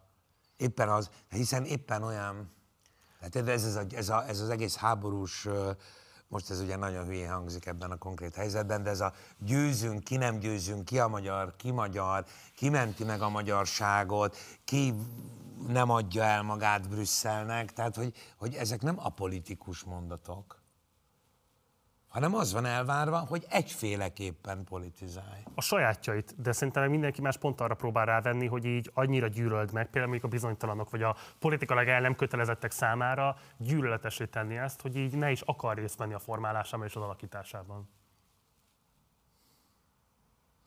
Nem a politikát gyűlölteti meg, hanem egyáltalán bármilyen gondolkodás vagy véleményt. Azzal vezettem fel ezt a blokkot, hogy onnan lehet tudni, hogy elindul egy választási kampány, hogy megjelensz ilyen különböző videókban. Ez a típusú váltás, ez számodra milyen típusú, nem tudom, tehát hogy hogyan fogadják a kollégáid? Adott esetben merik-e megosztani veled azt, hogyha ők mondjuk nem értenek veled egyet politikai kérdésekben? Igen. Vitatkoznak Igen. is veled? Igen. Tényleg? Igen. Igen. Jó, biztos olyan közegben vagyok, ahol ez, ahol ez nem egy olyan nagy cucc, hogy vitatkoznak azzal, hogy te mit képviselsz, vagy mit. Tehát érted, nem a, nem mondok most neveket, tehát nem azokban a színház- színházakban dolgozom. Hm. Tehát azokban a színházakban dolgozom, ahol az nem kérdés, hogy, hogy egymást tiszteljük, vagy ők tisztelnek engem, lehető legnormálisabb módon, és ezért mindenről lehet beszélgetni. Ugye egy olyan védett tér, hogy visszatérjek az üzenetre, ahol igenis konfliktus is lehet. És azt is el lehet mondani, hogy szerintem ez nem így van, vagy hülyeségeket beszélsz. Ugye beszélgettünk itt az adás előtt arról, hogy milyen típusú dinamikákat tapasztalsz a színházi kollégáid körében a négy évvel ezelőtti állapotokhoz képest, és úgy pont az lenne az érdekes, hogy szerinted az elmúlt évek különböző eseményei, például a MeToo botránysorozat, az bármilyen szempontból átformálta a színházművészek gondolkodását, közéletről, politikáról, az ezzel kapcsolatos felelősségvállalásról? Ö, igazándiból szerintem nyíltan is lényegét tekintve nem. Mert szerintem nem volt róla elég nyílt kommunikáció. Tehát nem voltak olyan platformok biztosítva, ahol valóban a megbélyegzés veszélye nélkül lehetett volna beszélni bármiről. De miért le... szerinted? Mert mindenki fosik nyíltan és normálisan képviselni a véleményét. Te tudtad ebben képviselni a saját véleményedet? Ö, igen, miközben nagyon bonyolult volt. Hiszen azok az emberek, akiket ezeket, aki, ami ez leg- leginkább érintette őket, azok az én életemnek nagyon fontos részei voltak. De miért nem téma mondjuk adott esetben, miért nincsen ennek művészeti feldolgozása, miért nincsenek előadások, miért nincsen, nem tudom, sokkal több szakmai beszélgetés ezzel kapcsolatban a te megítélésed szerint? Nem tudom. Mert ö, egyébként is miért nincsen sokkal több szakmai beszélgetés bármivel kapcsolatban, ami a szakmánkat érinti. Hm. Ez pont ugyanolyan, mint a, a közeg, amiben létezünk. Hogy mi azt mondjuk, ugye, hogy mi az előadásainkkal mondunk véleményt.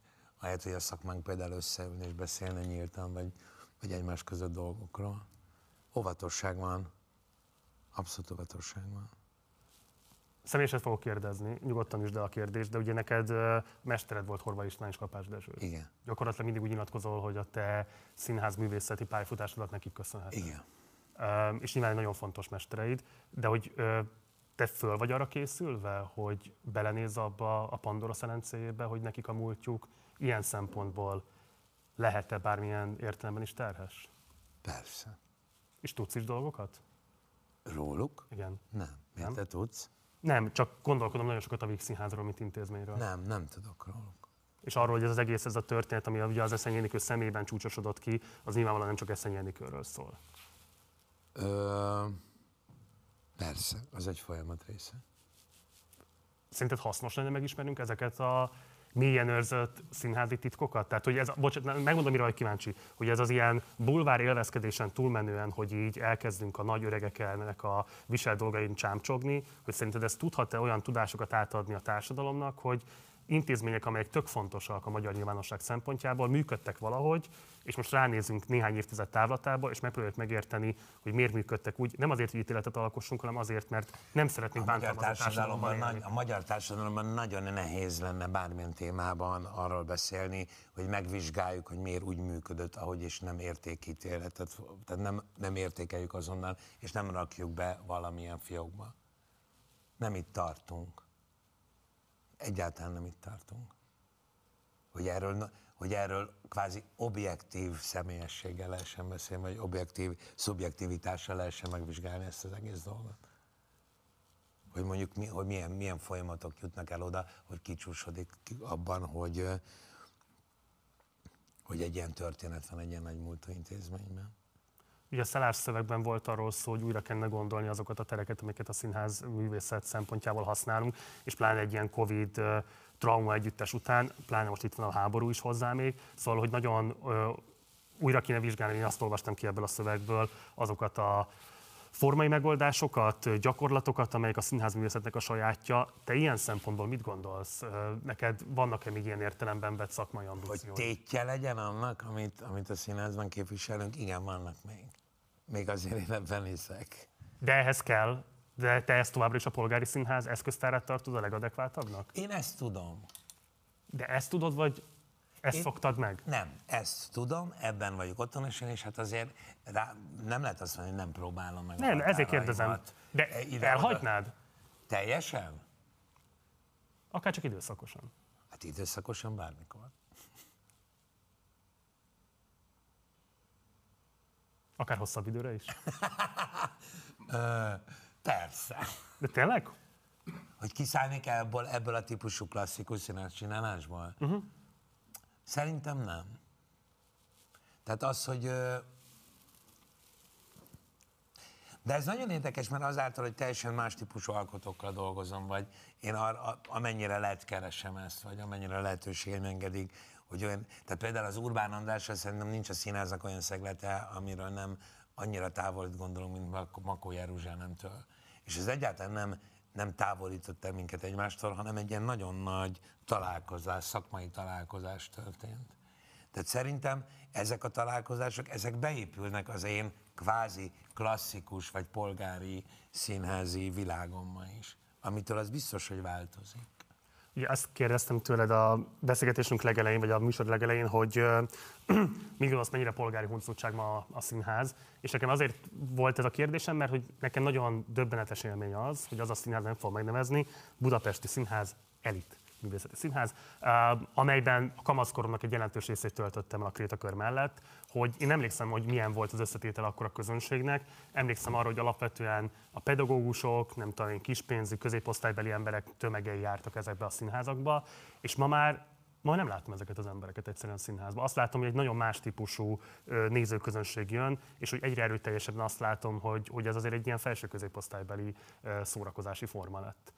És nem tudom, hogy ez azért van egyébként, mert tényleg annyira ellehetetlenültek ezek a foglalkozások, és annyira alacsonyan vannak fizetve, hogy nem tudják megfizetni a színházat, vagy pedig a színházak is egy picit inkább erre a jobb keresettel rendelkező nézőközönségre lőnek. Nem, a szín, szerintem ezek a típusú színházak, ezek nem lőnek így közönségre. Gondolod? Biztos benne. tudatosság? Nincs tudatosság. Mert nem tudod belőni a közönséget. Tehát én színházban szerintem nagyon nehéz bennőni a közönséget, Budapesten különösen, hiszen Budapesten meg mindig a legjobb reklám az a szájhagyomány. Tehát lehet marketing tanulmányod, és minden lehet, akkor is egy előadásnak a legjobb reklámot a szájhagyomány csinálja. Tehát nem tudod belőni azt, hogy mi történik. Uh-huh. Kikoptak, mert, mert egyrészt valóban nem tudja megfizetni, És másrészt valami ilyesmiről dadogtam, amikor azt mondtam, hogy a Covid nagyon megváltoztatta azt, hogy mi a színház. Tehát, hogy milyen, hogy, hogy, hogy hol van az életünkben, vagy hogy van, hol van a társadalom életében a színház. Tehát picit luxus cikk lett. Tehát nem lett ez a... Tehát nem, áll, nem megyünk már oldalt állni a falnál. Igen. Nem megyünk már. Holott mondjuk a Covid előtt abszolút mentünk és álltunk. Igen. Tehát ez a Covid nagyon megváltoztatta ezt a dolgot. Ha már beosztod az Urbán Andrást, ugye az Átriumban mutattátok be nem olyan régen ezt a Trianon darabotokat, amit én sajnos szombaton nem láttam, Mert azt gondoltad, hogy elmarad. mert azt gondolom, az- azt a fake news kaptam, hogy elmaradt. Ki honnan, azt nem tudom. Igen. De ez engem érdekelne, meg fogom nézni mindenképp, de hogy az érdekelne, hogy ezzel alapvetően a saját buborékotoknak akartatok kellemetlenkedni, vagy őket valamilyen fajta elgondolkodtatásra rábírni, vagy azt szeretnétek, hogyha tényleg mondjuk a népnemzeti adott esetben szélső jobboldali nézők is bizalmat szavaznának neki. Nagyon jó lenne, ha a szélső jobboldali nézők is bizalmat szavaznának neki, hiszen Zagyva György Gyulát, ex-jobbikos képviselő. tök jó lenne. Hívjam el? Igen. Menjünk el közösen Tök, nagyon érdekelne, hogy mit gondol róla. Nagyon komolyan, mindenféle cinizmus nélkül mondom, hogy nagyon De érdekel. be tud úgy ülni rá, hogy ne a megbántottság legyen a legalapvetőbb élménye, amit... Szerintem be. Igen? Szerintem abszolút. Jó, mi volt az alkotói szándék? Röviden két mondatban, ilyen pesti az este. alkotói szándék? Igen, a- darab létrehozatálával. Ezt Igen. akarod kérdezni? Ö, nagy határon túlélő színészek és az anyaországban élő színészek elkezdtek arról beszélgetni, hogy kinek mit jelent a trianon. Vagy kinek mennyire ö, szól bele a hétköznapi életébe. Uh-huh. És a szokásos körök után ezek ilyen nagyon nyílt kommunikációvá váltak. És azok a mondatok is elhangoznak, és azok a mondatok is felszínre kerültek, amit mindenféle okok miatt csak itt szoktál bent gondolni egy, egy ilyen beszélgetésnél. Záró kérdés. Igen? Az Orbán rendszer 12 éve ugye eléggé megviselte a színház művészeti pozícióidat, vesztettél is el újabb pályázatot, meg színházak kijelezték azt nem feltétlenül vagy kívánatos ott. De összességében szerinted a te színházművészetednek nem tett jót? Mi, az Orbán? Aha. Kihagytam volna. De nem lettél ettől szerinted érvényesebb adott esetben? Nem De, lettél ettől biz- adott esetben izgalmasabb? Hála nem Istennek lettél... nem rokkantam bele, hanem, hanem megpróbáltam egy olyan alkotói attitűdöt fölvenni, hogy figyelsz, és, és még inkább arra reagálsz, amiben élsz. De kihagytam volna. De jó, de azért a világtörténelem azt látjuk, hogy alapvetően az ilyen nagyon Persze, a autoritár rendszerek mindig, mindig... nagyon jót tesz a diktatúra, szoktuk volt mondani. Annyira jó lenne egyszer nagy szabadságban is színházat csinálni. Igen? Igen. És szerinted színházművészek ö, tömegei tudták adekvát módon értelmezni ezt az elmúlt 12 évet, és érvényes színházi válaszokat adni rá? A rövid válaszom a nem, De miért? mert nem is akarták. Uh-huh. A magyar színház sem akarta. Na jó, akkor ezt most itt lezárjuk, köszi. És nézzünk rá arra, hogy egyébként a filmművészet és az irodalom milyen típusú válaszokat ad vagy adott a politikai, pontosabban a háborús konfliktusokra. Itt ül már velünk a stúdióban Petri Lukács Simon, szervusz, köszöntelek az adásban. A Simon eléként találkozhatnak a patronálóink minden héten a Partizános filmajánló keretében, illetve Keresztes Balázs, irodalom történész, a Négy Fal között olvasókör alapítója. Sziasztok! Jó reggelt! Jó reggelt! Jó reggelt! Um, nagyon egyszerű kérdésem lesz elsőként hozzátok. Uh, mi az, amit ajánlanátok most a nézőink számára ahhoz, hogy két, kétféle vágom a kérdést. Egyrészt, hogy magával, a háborúval, mint egy ilyen, hát sokszor azt gondoljuk, hogy ez egy ilyen arhaikus dolog, ez már minket nem érint, miközben abszolút jelen van, nem csak most az ukrán-orosz háború kapcsán, az elmúlt években is számtalan háború zajlott a világban, amiről lehet, hogy kevesebbet tudtunk, de hogy lényeg az, hogy ilyen típusú konfliktusok jellemzik a mostani világunkat is bőséggel. Szóval mi az, amit ajánlanátok, hogy nézzenek, olvassanak, részben mondjuk a háború kortárs természetének jobb megismerése, illetve leginkább az orosz-ukrán háború megértése szempontjából? Elsőként Balázs. Hát én biztosan azzal kezdeném, lehet, hogy ez egy felesleges megjegyzés itt az elején, de nekem nincs háborús tapasztalatom, és szerintem a nézők többségének sincs háborús tapasztalata. És van abban valami abszurditás, hogyha a szomszédunkban bombák zuhannak uh, emberekre, és emberek hagyják el a vagy kényszerülnek elhagyni a, a hazájukat, és mi azt mondanánk, hogy ez egy jó apropó arra, hogy irodalmat olvassunk a témában.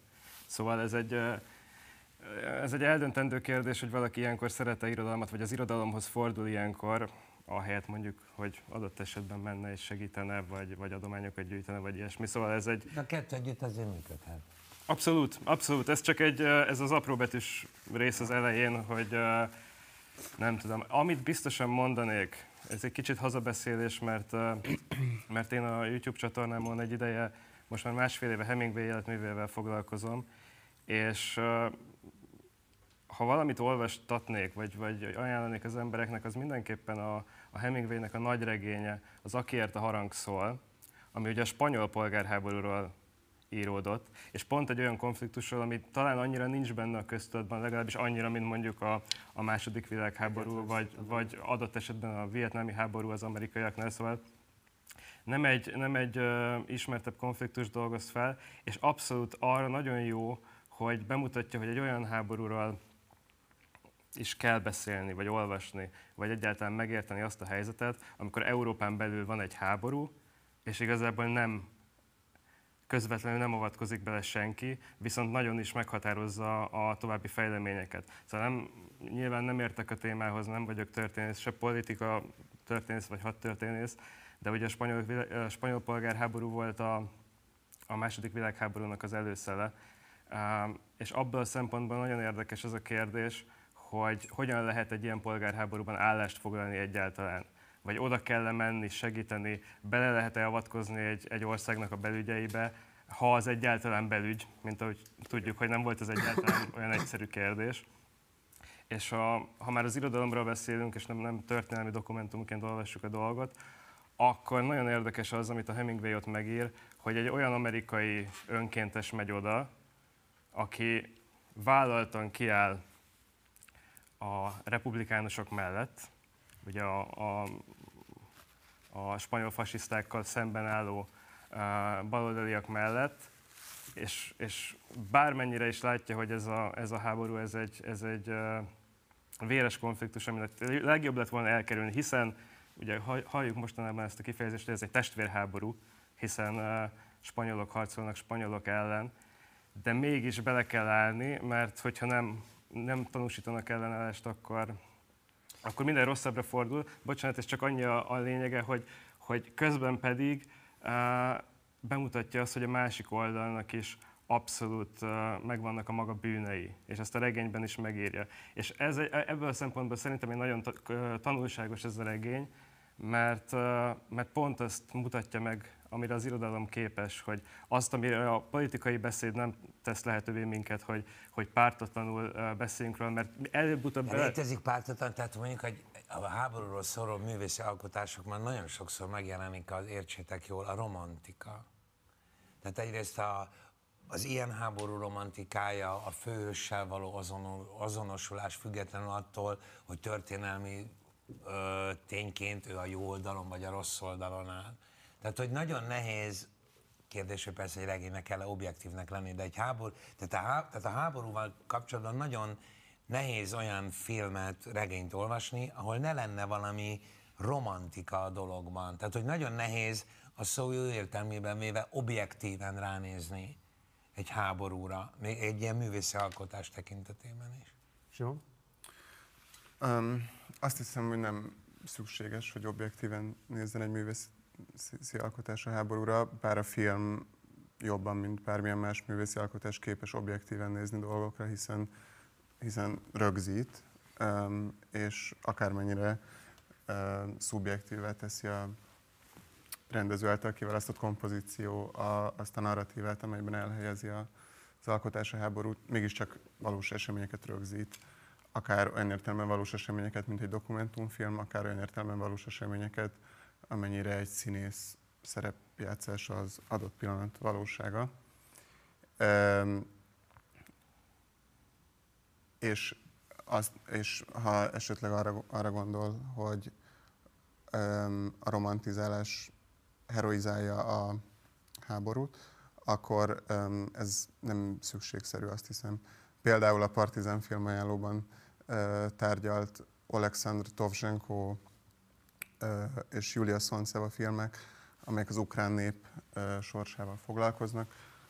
Attól is különlegesek, hogy azt az eszmei értéket, amit akár az ukrán polgárháborúhoz, akár a nagy honvédő háborúhoz, akár a bolsevik forradalomhoz társítanak ezek a filmek, megőrzik.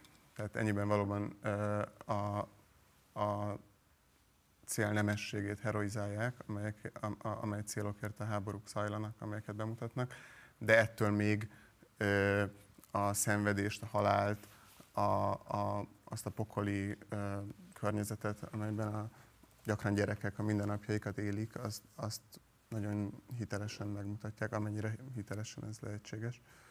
Ö, és persze ö, ennek a hitelességnek az illúzió volt, tehát rá is sokszor felhívják a figyelmet azokkal a formai eszközökkel, amelyekkel egy film képes, mint a montázs, vagy a vetített háttér, vagy a túlzott uh, színhasználat. De parancsolj. Igazából abszolút kapcsolódni, meg próbálnak is reagálni erre, mert ugye a romantizálás kapcsán, hogyha abból indulunk ki, hogy haragot zeng Istennő Péleidész Akilleuszét, ugye ezzel a mondattal indul hagyományosan bevett módon az irodalom történet, amikor az Iliászban ezzel a sorral indítja Homérosz a, a trójai háborúnak a nagy eposzát. És akkor e, erre szoktak gyakran hivatkozni, hogy hát basszus, az irodalomra valami olyasmiként gondolunk, ami háború ellenes, meg mindig a békéért áll ki, uh-huh. meg, meg hát nyilván bármilyen konfliktus kirobban, akkor a művészek és az írók az elsők, akik tiltakoznak és petíciókat írnak alá, meg David Lynch üzen Putyinnak, hogy hagyja abba a, az agresszorkodást. Szóval ezt tudjuk, Ugyanakkor az irodalomtörténészek gyakran emlékeztetnek minket arra, hogy hát egyáltalán nem ennyire fekete-fehér a, a kép, hiszen az irodalom története is a háborúnak a, a, a megírásával, vagy a háborúnak az eposzával kezdődik. És szerintem a probléma az, vagy a, vagy a központi kérdés az az, hogy, hogy a romantizáláshoz hogy bármennyire is az irodalomnak meg a művészetnek unblock feladata az, hogy bemutassa a háborúnak a, a borzalmasságát, és nyilván politikailag igyekezzen, bár én nem adnék ilyen feladatokat semmilyen művésznek, meg semmilyen, semmilyen írónak, meg senkinek, hogy mit kellene csinálnia a maga művészetével, de az biztos, hogy a, hogy a művészetnek bemutatni egyáltalán ezt a borzalmat, amit a háború jelent, az feladata, ugyanakkor, amit, amire a Simon is utalt, hogy Viszont akik megvívják ezt a háborút, és akik már beleállnak a, a, abba, hogy, hogy az életüket teszik kockára, vagy bármi mást, azoknak a hősiességét, azt, azt igenis dicsőíteni kell. Szóval ez a kettőssége a dolognak, hogy a háború, mint egy rossz dolog, az be kell mutatni, meg nem lehet nem lehet elmellőzni, ugyanakkor a harcolóknak, akik, akik ténylegesen adott esetben védőháborút folytatnak, vagy, vagy a, kockára teszik az életüket, azoknak a hősiességét viszont nem szabad lesöpörni az asztalra, asztalról azzal, hogy hát ugye a háborúba eleve nem is kellene belemenni, mert hogy ezt a tiszteletet viszont megérdemlik. Mik a legjellemzőbb kortárs tendenciák, akár az irodalomban, akár a filmművészetben a háború ábrázolása kapcsán? És most kifejezetten a kortársakat kérdezem, mert feltétlenül nem tudom, irodalomtörténetben, filmelméletben, filmtörténetben találkozunk az általatok hivatkozott műalkotásokkal, de mondjuk, hogyha azt nézem, hogy a 90-es évektől kezdődően mik azok a iskolák, esztétikai önjelzatok, amiket szívesen kiemelnétek, és akár egy-két művet is ajánlanátok az érdeklődő nézőink figyelmébe, azt szerintem hasznos lenne. Simon? Um, azt hiszem, hogy azért is nehéz általánosságban ilyen tendenciákról beszélni, mert um, amikor háborús filmekről beszélünk, akkor persze nem csak játékfilmekről, hanem dokumentumfilmekről, híradó felvételekről, minden mozgóképről beszélünk, amely egy háborúval valamilyen kapcsolatot teremt, vagy amely egy háborút ösztönöz, vagy rögzít. Um, de hogyha valaki az ukrán-orosz konfliktusról szeretne gondolkodni, kortárs filmeken keresztül, akkor azt hiszem, hogy a legkézenfekvőbb, hogy Szergei Loznica filmjeit nézze, a Majdan és a Donbass című filmeket elsősorban, amelyek a 2014-es és a 2018-as konflikt, 2013-14-es és a 2018-as konfliktusokkal foglalkoznak, nagyon különböző formai stratégiákkal, és már ez a két film magában bemutatja ezt a nagyon problémás, a különböző média elméletektől nagyon befolyásolt filmkészítési módot, amelyel Loznica dolgozik. Balázs? Én abszolút el akarom ütni ezt a kérdést. Abból a szempontból, hogy, hogy ugye a nyugati társadalmakban nem tapasztaltuk közvetlenül a háborút évtizedek óta, generációk óta. Szóval uh, alapvetően a háborús irodalom, mint olyan, az, az kissé átcsúszott a, a történelmi regények, a, a dokumentumregények, meg a, a, azoknak a, a műfajoknak a, a terepére, ami nem feltétlenül a közvetlen uh, társadalombeli tapasztalatokat írja le. Szóval ilyen szempontból a háború, most megint csak visszautalva, míg mondjuk uh, Homérosz idejében, de már ugye Homérosz is visszatekintett, egy olyan jelenség volt, ami a mindennapok részét képezte, vagy legalábbis uh, nem, nem egy olyan rettenetként jelent meg, mint mondjuk számunkra, hogy a háború, mint olyan, az ott van a, a véres és tüzes 20. századnak a, az első harmadában, és mindent megteszünk, hogy hogy az azóta kialakult törékeny békét, azt őrizzük. Szóval a háborúnak a megjelenítése az ilyen szempontból elszakad a, a mindennapi tapasztalatoktól. Ami az, az ábrázolását, meg a művészi vonalat érinti, nekem egy mondat ugrik be, a, a Thomas Pynchonnek, az amerikai írónak a Súlyszivárvány című regényéből, aki ugye megint csak történelmi, mert a második világháborúról ír, hogy több száz bürokrata tervezi ezreknek a halálát, és közben nem is tudnak róla. Szóval ez egy kicsit másfajta háború felfogás, mint az, amikor a csatateret meg a frontot írjuk le.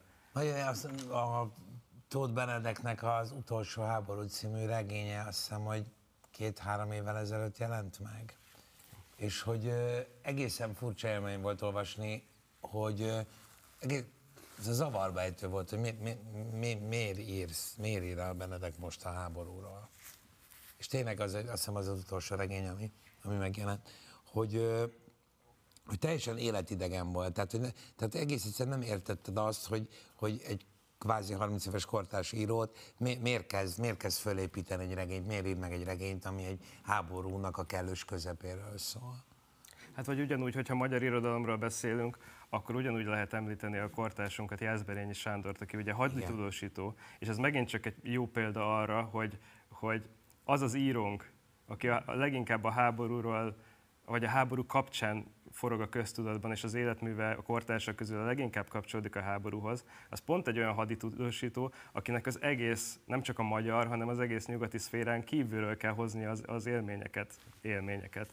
Ugye Afrikából, a közel-keletről, az egyip, egyiptomi forradalomról, szóval még, megint csak arról... Le, bocsánat, lehet azt mondani, hogy mondjuk a háborús irodalomnak a nagy része az, az saját élmény? Vagy az, az mindenféleképpen konkrét történelmi eseményhez kapcsolódik? Vagy köt?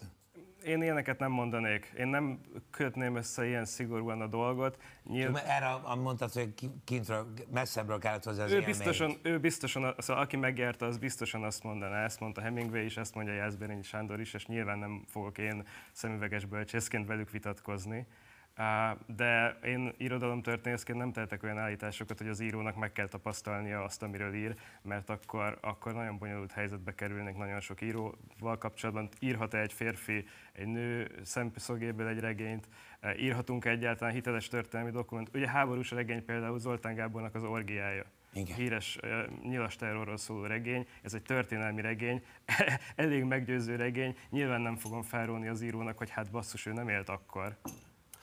A Loznica filmre szeretnék rákapcsolódni, mert szerintem egy másik nagyon fontos aspektus a, a háborús, a háborúk mozgóképes feldolgozásának az az, hogy milyen típusú propaganda tevékenység szolgáltába állítják a kortárs filmnyelveket, illetve hogy ebben milyen tendenciák mutatkoznak meg, és mik azok a filmek, amik ezt igazán izgalmasan tárgyalják. Tehát akár úgy is érdemes megnézni őket, hogy pontosan tudatában vagyunk annak, hogy egy ideológiai, politikai cél vagy üzenet szolgáltába állították azt az adott alkotást, de ettől még izgalmas mondjuk megismerni, hogy hogyan milyen formanyelvű megoldásokkal és így tovább élnek az alkotók. Ebben mire hívnád fel esetleg a figyelmét a nézőinknek? Um, azt, azt hiszem, hogy épp, a, épp annál fogva, hogy um, mindent nagyon uh, hajlamosak, pontosabban mindent talán szerencsés volna propaganda uh, szerűen olvasni, uh, azt a nagyon uh, súlyosan medializált helyzetet, amiben jelenleg uh, igyekezünk fölfogni a háborút kevés sikerrel.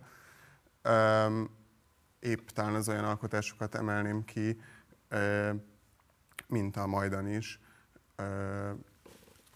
amelyik azzal a jellegzetes direkt cinema módszerrel él, hogy ö, ö, igyekszik egyszerűen minden didaktikus formai eszköztől tartózkodni, igyekszik minél távolságtartóbb, ö, minél tisztább, minél ö, nagyobb mélységélességet használó képekben bemutatni az eseményeket, anélkül, hogy tisztázná, hogy éppen hol vagyunk, hogy éppen mikor történik az, amit látunk. Egyszerűen azért, hogy szemben azzal a újságíró gyakorlattal, ami zajlik mindenhol, a legtöbb felületen, amit olvasunk, nagyobb szellemi mozgósítást végezzen a befogadóban.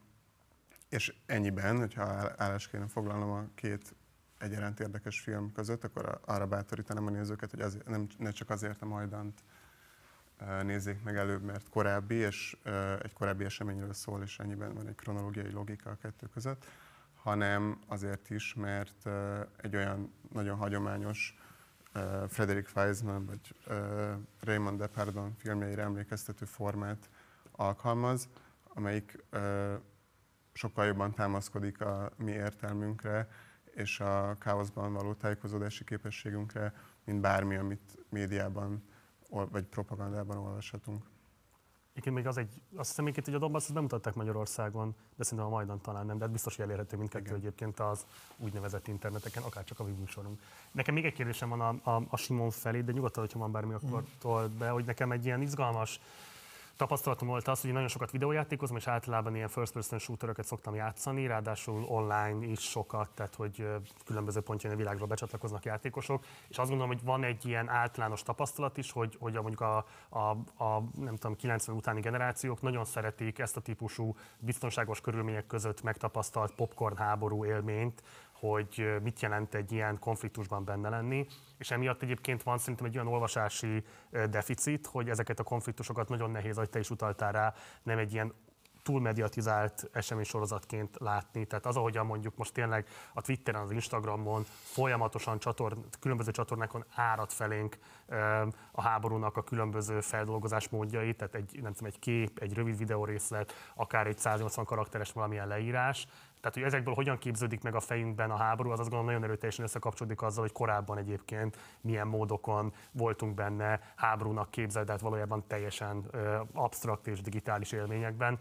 Um, Szerinted ez milyen típusú filmművészeti trendekkel hozható összefüggésbe? A, említett filmeken kívül mi az, amit érdemes esetleg annak érdekében néznünk, hogy ezt a típusú manipuláltság tudatot kialakítsuk magunkban?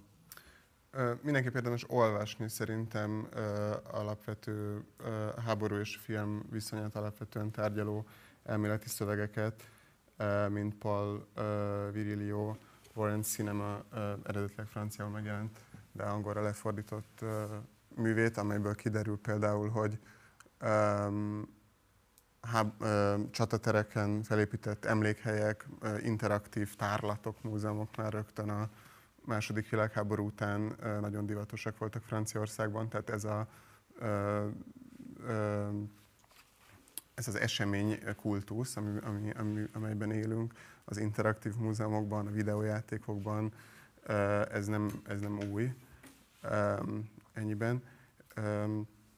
És azt hiszem, hogyha valaki a háború reprezentációját és az azon keresztül történő manipulációt akarja tanulmányozni filmeken keresztül, akkor mindenképp Harun Faroki és Peter Watkins filmjeit javaslom, hogy nézze, és akik mind a ketten nagyon nagy részét az életművüknek annak szentelték, hogy a háború média reprezentációját kritizálják és analizálják. Hát majd esetleg egy leírásban lesztjük a különböző szerzőket, akiket nem biztos, hogy tudtak követni a nézőink, de hogy akkor ezek majd ilyen módon visszakereshetőek lesznek és megismerhetőek is. Egyébként a, a Watkinsnak valóban egyébként csodálatos film van, én a Wargame-mel javaslom, hogy érdemes megkezdeni, elkezdeni az ismerkedés, ez egy félórás film, nem is hosszú, és egyébként közel több mint fél évszázad távlatával is egészen hátborzongató és jó. Balázs, te mivel ö, zárnád esetleg a beszélgetést, mi az, amire fölhívnád a nézőink figyelmét, mi az, amit érdemes most szerinted követniük? egy barokk festmény van a fejemben. Nem, nem irodalom, nem is film, hanem a Rubensnek egy nagy festménye, ami arról szól, hogy a békének az adománya. És egy kicsit távol vagyunk a barokk esztétikától, de arról szól, és nagyon beszédes a, a történet az egész mögött, hogy Rubens a, a spanyol király követeként vitte az angol királynak első Károlynak ezt a festményt nagykövetként, arra felszólítva, hogy, hogy fejezzék be a háborút. Szóval egy elég abszurd szituáció, hogy egy festő nagykövetként egy nagy barok allegorikus festményt vissza a királynak azzal a célral, hogy hát, ha ez meggyőzi. Ugye azt látható, az látható rajta szép barok festményként, hogy egy, egy mesztelen, telt nő alak ül az, a képnek a közepén, és gabonát, gabona van a kezében, meg mindenféle földi jó, miközben a háttérben Pallas Athéné, a bölcsesség istennője ugye távol tartja Árészt, ugye a, a háború istenét. Ugye egy hatalmas allegória amellett, hogy a béke milyen, a békének mik az adományai a háború szörnyűségeivel szemben. És az nagyon beszédes, hogy a, a képen a békét, a békének ezt a nő alakját, az Déméter jelképezi ugye a, a termékenységnek az istennője, és ugye a gabona van a kezében, ami hogyha a jelenlegi ukrajnai konfliktust nézzük, akkor elég beszédes tud lenni, hogy, hogy mi van veszélyben például most.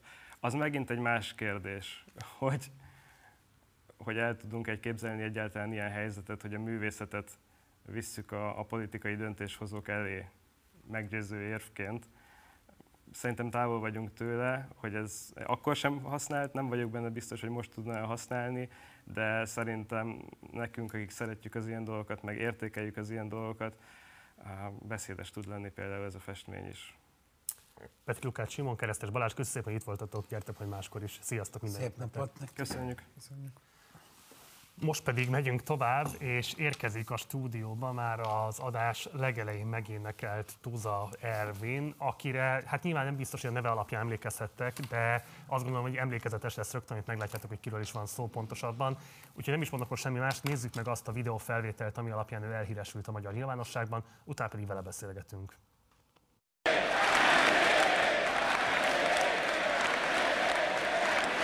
Véget ért az ellenzéki előválasztás második fordulója. Nagyon úgy néz ki, hogy Márkizai Péter nagy arányú győzelmet aratott. Megnéztük, milyen az eredményvárója. Nem vagyok rajongója, sőt igazából rengeteg nézetével abszolút nem értek egyet, de valakinek ezt a tetves, mocskos geci rendszert meg kell döntenie. Ezúttal is mondanám, hogy bárhol van az úr, legyen olyan kedves és kommenteljen, vagy küldjön egy e-mailt gmkukacpartizánmedia.hu. Szeretnénk önnel interjúzni. Nagyon bújt, amikor nézte magát. Hát nem gondoltam, hogy ezt ennyiszer előveszik majd, akár nem tudom, tegeződünk? Persze, hogy tegeződünk. Egyébként köszöntöm Tuzár, mint a stúdióban. Szervusz, Ervin, köszönjük, hogy elfogadtad Alföld, a Alföldi úrral is? Persze, abszolút. Köszönöm szépen megtisztelő. Szóval, hát köszönöm. A lányom értesített annak idején, hogy apa kicsit mémé váltál, Úgyhogy érdekes volt a történet. Aztán még mikor a Potyondi Edina is bevágta az atomrobbanás előtti másodpercekbe ezt az ominózus mondatot a műsorába, hát akkor kicsit meglepődtem, de hát ez ennyi. Ugye csak, hogy akkor gyorsan a kronológiát mondjuk el, egyébként kár, hogy nem azt vágták be a szerkesztők, hogy volt egy kollégám, aki konkrétan beidézte ezt a mondatot tőled, mint ami a legjobban összefoglalja az ő alapá, hogy olyan hozzáállását a, a választásokhoz, meg a, a jelen magyar valóságához. valóságához. Igen, egyébként érdekes, hogy erre aztán rárepült a, a, a megafon, de hát az igazság, hogy amit te ott előadtál, azért ezzel széles tömegek tudnak azonosulni, felteszem, ezt te magad is érzékelted, nem véletlenül rezonált ez ilyen sokakban. Vissza tudod idézni, hogy pontosan hogy nézett ki az az este ott az eredményváron, amikor a Telex elkészítette veled ezt az elhíresült videórészt. Ez egy borzasztó rövid kis történet egyébként, mert éppen egy ismerősömet kísértem ki a villamos megállóba, és én ott lakom az Ankerköznek a sarkán. Tehát én az erkélyemről így rálátok erre a kis területre, és láttam, hogy ott folyik ez a rendezvény, hát nyilvánvaló, hogy ott a helyem. Miért nyilvánvaló? Hát mert uh, ilyen jellegű uh, rendezvényekre én rendszeresen eljárok. Akkor is, és... nem a a házad alatt és a lakásod alatt van? Akkor is, akkor is. Bár egyébként szerencsém volt, mert például amikor volt az SZF-vel kapcsolatos tüntetés, akkor az De ugye a madástéren volt, és így tovább, és így tovább. De hát működik ez. Na mindegy, a lényeg az, hogy, hogy beálltam oda a színpad elé, már csak két srác állt előttem, két, mint utóbb kiderült, a két telexes fiú, gátlástalanul rágyújtottak, én meg rájuk szóltam, hogy hát az, azért egy tömegben ne gyújtsatok már a gyerekek, és, és húz, húzzatok már innen a csikketekkel együtt. Ezen megsértődtek, elmentek kajálni, egy öt perc múlva visszahoztak valami kis műanyag tálcár cuccost, és akkor ott úgy eleszegették, közben megindult a rendezvény, és hát úgy a végén úgy minden különösebb megfontolás nélkül így hátrafordultak, és a mikrofont az orrom elé nyomták, hogy mi a véleménye erről a sztoriról. Én meg mondtam három-négy mondatot, ez volt a legutolsó, amit itt idéznek. milyen érzés mi válni? Tehát milyen ö, olyan szokatlan élmények értek ezzel kapcsolatban az utóbbi, nem tudom én, fél év, nem fél év, de mondjuk négy-öt hónap? Ne, különösebben semmi. Mondjuk úgy, hogy az én ismerősi köröm, illetve azok az emberek, kollégák, akikkel én együtt dolgozom, nem egészen ezeket az irányultság oldalakat figyelik, így aztán mondjuk úgy, hogy nem híresültem el kellemetlen irányba. Nem jött bele, nem jött be, hogy hogy kellett volna. Ennyire harcos típus vagy? Hát nem mondanám, sőt, egyáltalán nem. Azért Csak, kérdezem már, hogy nem, a, nem, nem olyan jellegű ember. Hát nem, üzleti életben tevékenykedem, és ilyen projektmenedzser munkakörben dolgozom. Hát ott azért az embernek féken kell tartani az indulatait, finoman szólva még akkor is, hogyha nagy disznóságok látszanak, vagy nem úgy csinálja az ellenfél a dolgokat, ahogy kéne. De hát megfelelő diplomatikus viselkedéssel és kellő, mondjuk úgy, hogy nyugalmi rátartással azért az ember ezeket a dolgokat tudja kezelni. De ez a bejátszás, ez nem erről tanúskodik. Hát ez az kétségtelen. Ez arról tanúskodik véleményem szerint, hogy a jobbérzésű emberek túlnyomó részébe kell, hogy legyen egy olyan földgyűlt belső indulat az elmúlt 12 év után, hogy, hogy ezt azért már tényleg nem kéne már, már azért nem prolongáljuk már ezt még, még egy másik négyesre. Bocs, és ezt egyébként, hogyha előadómészettileg elemezzük, akkor szerintem pont azért erős ez az állítás, amit az Ervin tett, mert ez egy nagyon kontrollált dükitörés. Tehát a dűnek egy ilyen nagyon tudatos működtetése azért, hogy így... Engedése érvény... és kézben tartása. Igen, igen, igen, igen. Szerintem ez nagyon érdekes volt ebben a szempontból. Jó, hát ebből a mondatodból lehet tudni a választ a következő kérdésre, de hát, hogyha kicsit bővebbére ezt is szívesen elmondanád, szóval hogy mit gondolsz az elmúlt 12 év kormányzati teljesítményről? Hát az úgynevezett egyre lejjebb, egyre lejjebb. Nekem nem is ezzel van az igazi nagy problémám, hanem miután én ugye az építőiparon belül dolgozom, és elég nagy rálátásaim vannak érdekes hm. mozgásokra, én, én azt tudom mondani, hogy azt a mérhetetlen gazdasági kárt, amit ez a kormányzat okozott ebbe a 12 évbe, ezzel a iszonyatos mértékű korrupcióval, és ezzel a hihetetlen lenyúlással, lopással, ezt, ezt egy, egy generációnyi idő kell, amíg ezt valamilyen szinten visszaépíti az ország. Nem akarok a kormányzat apologitája lenni, védőügyvédje, de hát azért 2010 előtt is az építőipar az mindig is egyébként a pártfinanszírozás és a korrupciónak a melegágya volt. Ez tény. Radikálisan másabbak most a viszonyok, mint voltak 10 előtt? A nagyságrendek megugrottak, tehát bevallom, most már úgy is elévül, tehát elmondhatom, hogy nekem is volt olyan megbízásom. Még a honkormány idején, akkor még Megyesi volt a pénzügyminiszter, hogy hát ott egy, egy 10% visszaadása volt az úgynevezett kóta. Ma már ezek minimum 30%-os nagyságrendek, de, de néha kell több. Visszaadni? Hát a megrendelő oldalról mindig vannak olyan hát emberek. Az állami vállalat vezetőjének kell visszaadni? Olyan az is állami van. megrendelést vezető állami hivatalnoknak kell visszaadni? Igen, ilyen is van. Zsebbe bele? Abszolút cash, készpénz, boríték, klasszikus mindig, ez mindig készpénz tényleg? Hát nézd most, hogy mit tudom én, a 80-100 milliókat hogy adogatják át, hát valószínűleg egy nagyobb méretű szatyorba, tehát körülbelül ennyi a történet, de a formula az nagyjából körülbelül ugyanez. Nyilván a cash követhetetlen. Tehát különben nem kapom meg a munkát, különben nem lesz munkám? Körülbelül így is lehet értelmezni, vagy kör, esetleg a következő még nagyobb falatra már esélytelen, vagy ott már meg se hívnak, tehát valami ilyesmi. Engem minden érdekelt ennek a technikája, tehát ezt hogyan tudják menedzselni, meg egyáltalán fejbe tartani. Borzasztó primitív. Akkor Jóska már befizette, Béruska, gyere, gyere, gyere. Tehát, Szerintem simán. Ez, ez így, ez így megy, Marci. Ez így megy, kockás papírra felírt kis cetlikkel, meg, meg sajtcédulákkal, meg ilyesmikkel. Persze, persze. Jó, a kijelentésednek volt egy másik előtagja, ami szerintem szintén érdekes, mert úgy kezdted, hogy nem értesz egyet Márkizai Péter több nézetével sem. Mik azok a nézetek, amelyekkel nem értesz egyet?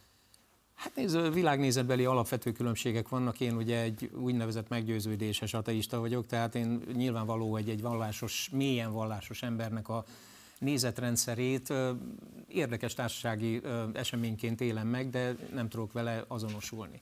Mert teljesen más. De elfogadni el tudod? Azt fogadom el, hogy ő így gondolkodik. Igen.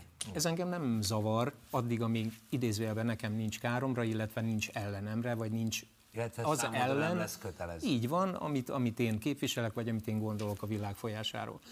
A másik az, hogy hát nyilvánvaló, hogy egy még nem kellően felkészült ember, olyan tekintetben, hogy nem látom igazán azt a nagyon ütős hátterét, szakemberek tömegét, néhány nagyon kellemes kivételtől eltekintve, idézhetném Király Júliát például, aki nekem nagy kedvencem, vagy más meggyőző erejű politikusok, de inkább szakemberek vonatkozásában nem látom még azt a kikristályosodott komoly hátteret, amivel ő nagyon keményen azonnal bele tudná állni ebbe a váltásba, ha lenne.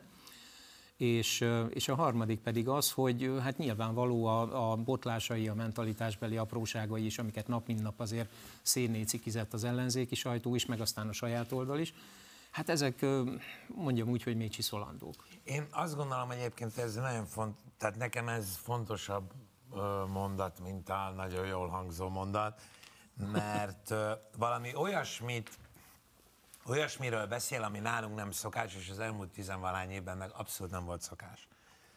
Hogy bizonyos emberek megpróbálnak egy felé húzni, úgy, hogy kénytelenek félretenni, igen, kénytelenek félretenni bizonyos saját önös ízlésüket, érdeküket, ideológiájukat. Tehát, hogy egy nagyobb cél érdekében mindenki azt tartja fontosnak, a nagyobb célt. Nem pedig azt, hogy a saját ügyemet nyomom, és nem vagyok hajlandó kompromisszumra. Szerintem ez a típusú összefogás minden bénaságával, minden, minden izéjével együtt, ez mikor volt ilyen a magyar történelemben? Ilyen típusú együttműködés? Hát lehet, hogy esetleg a rendszerváltást mondhatjuk ilyennek, nem? Akkor azért úgy Nem. döntő többségében nem. Te a Petokónya vitát? Persze.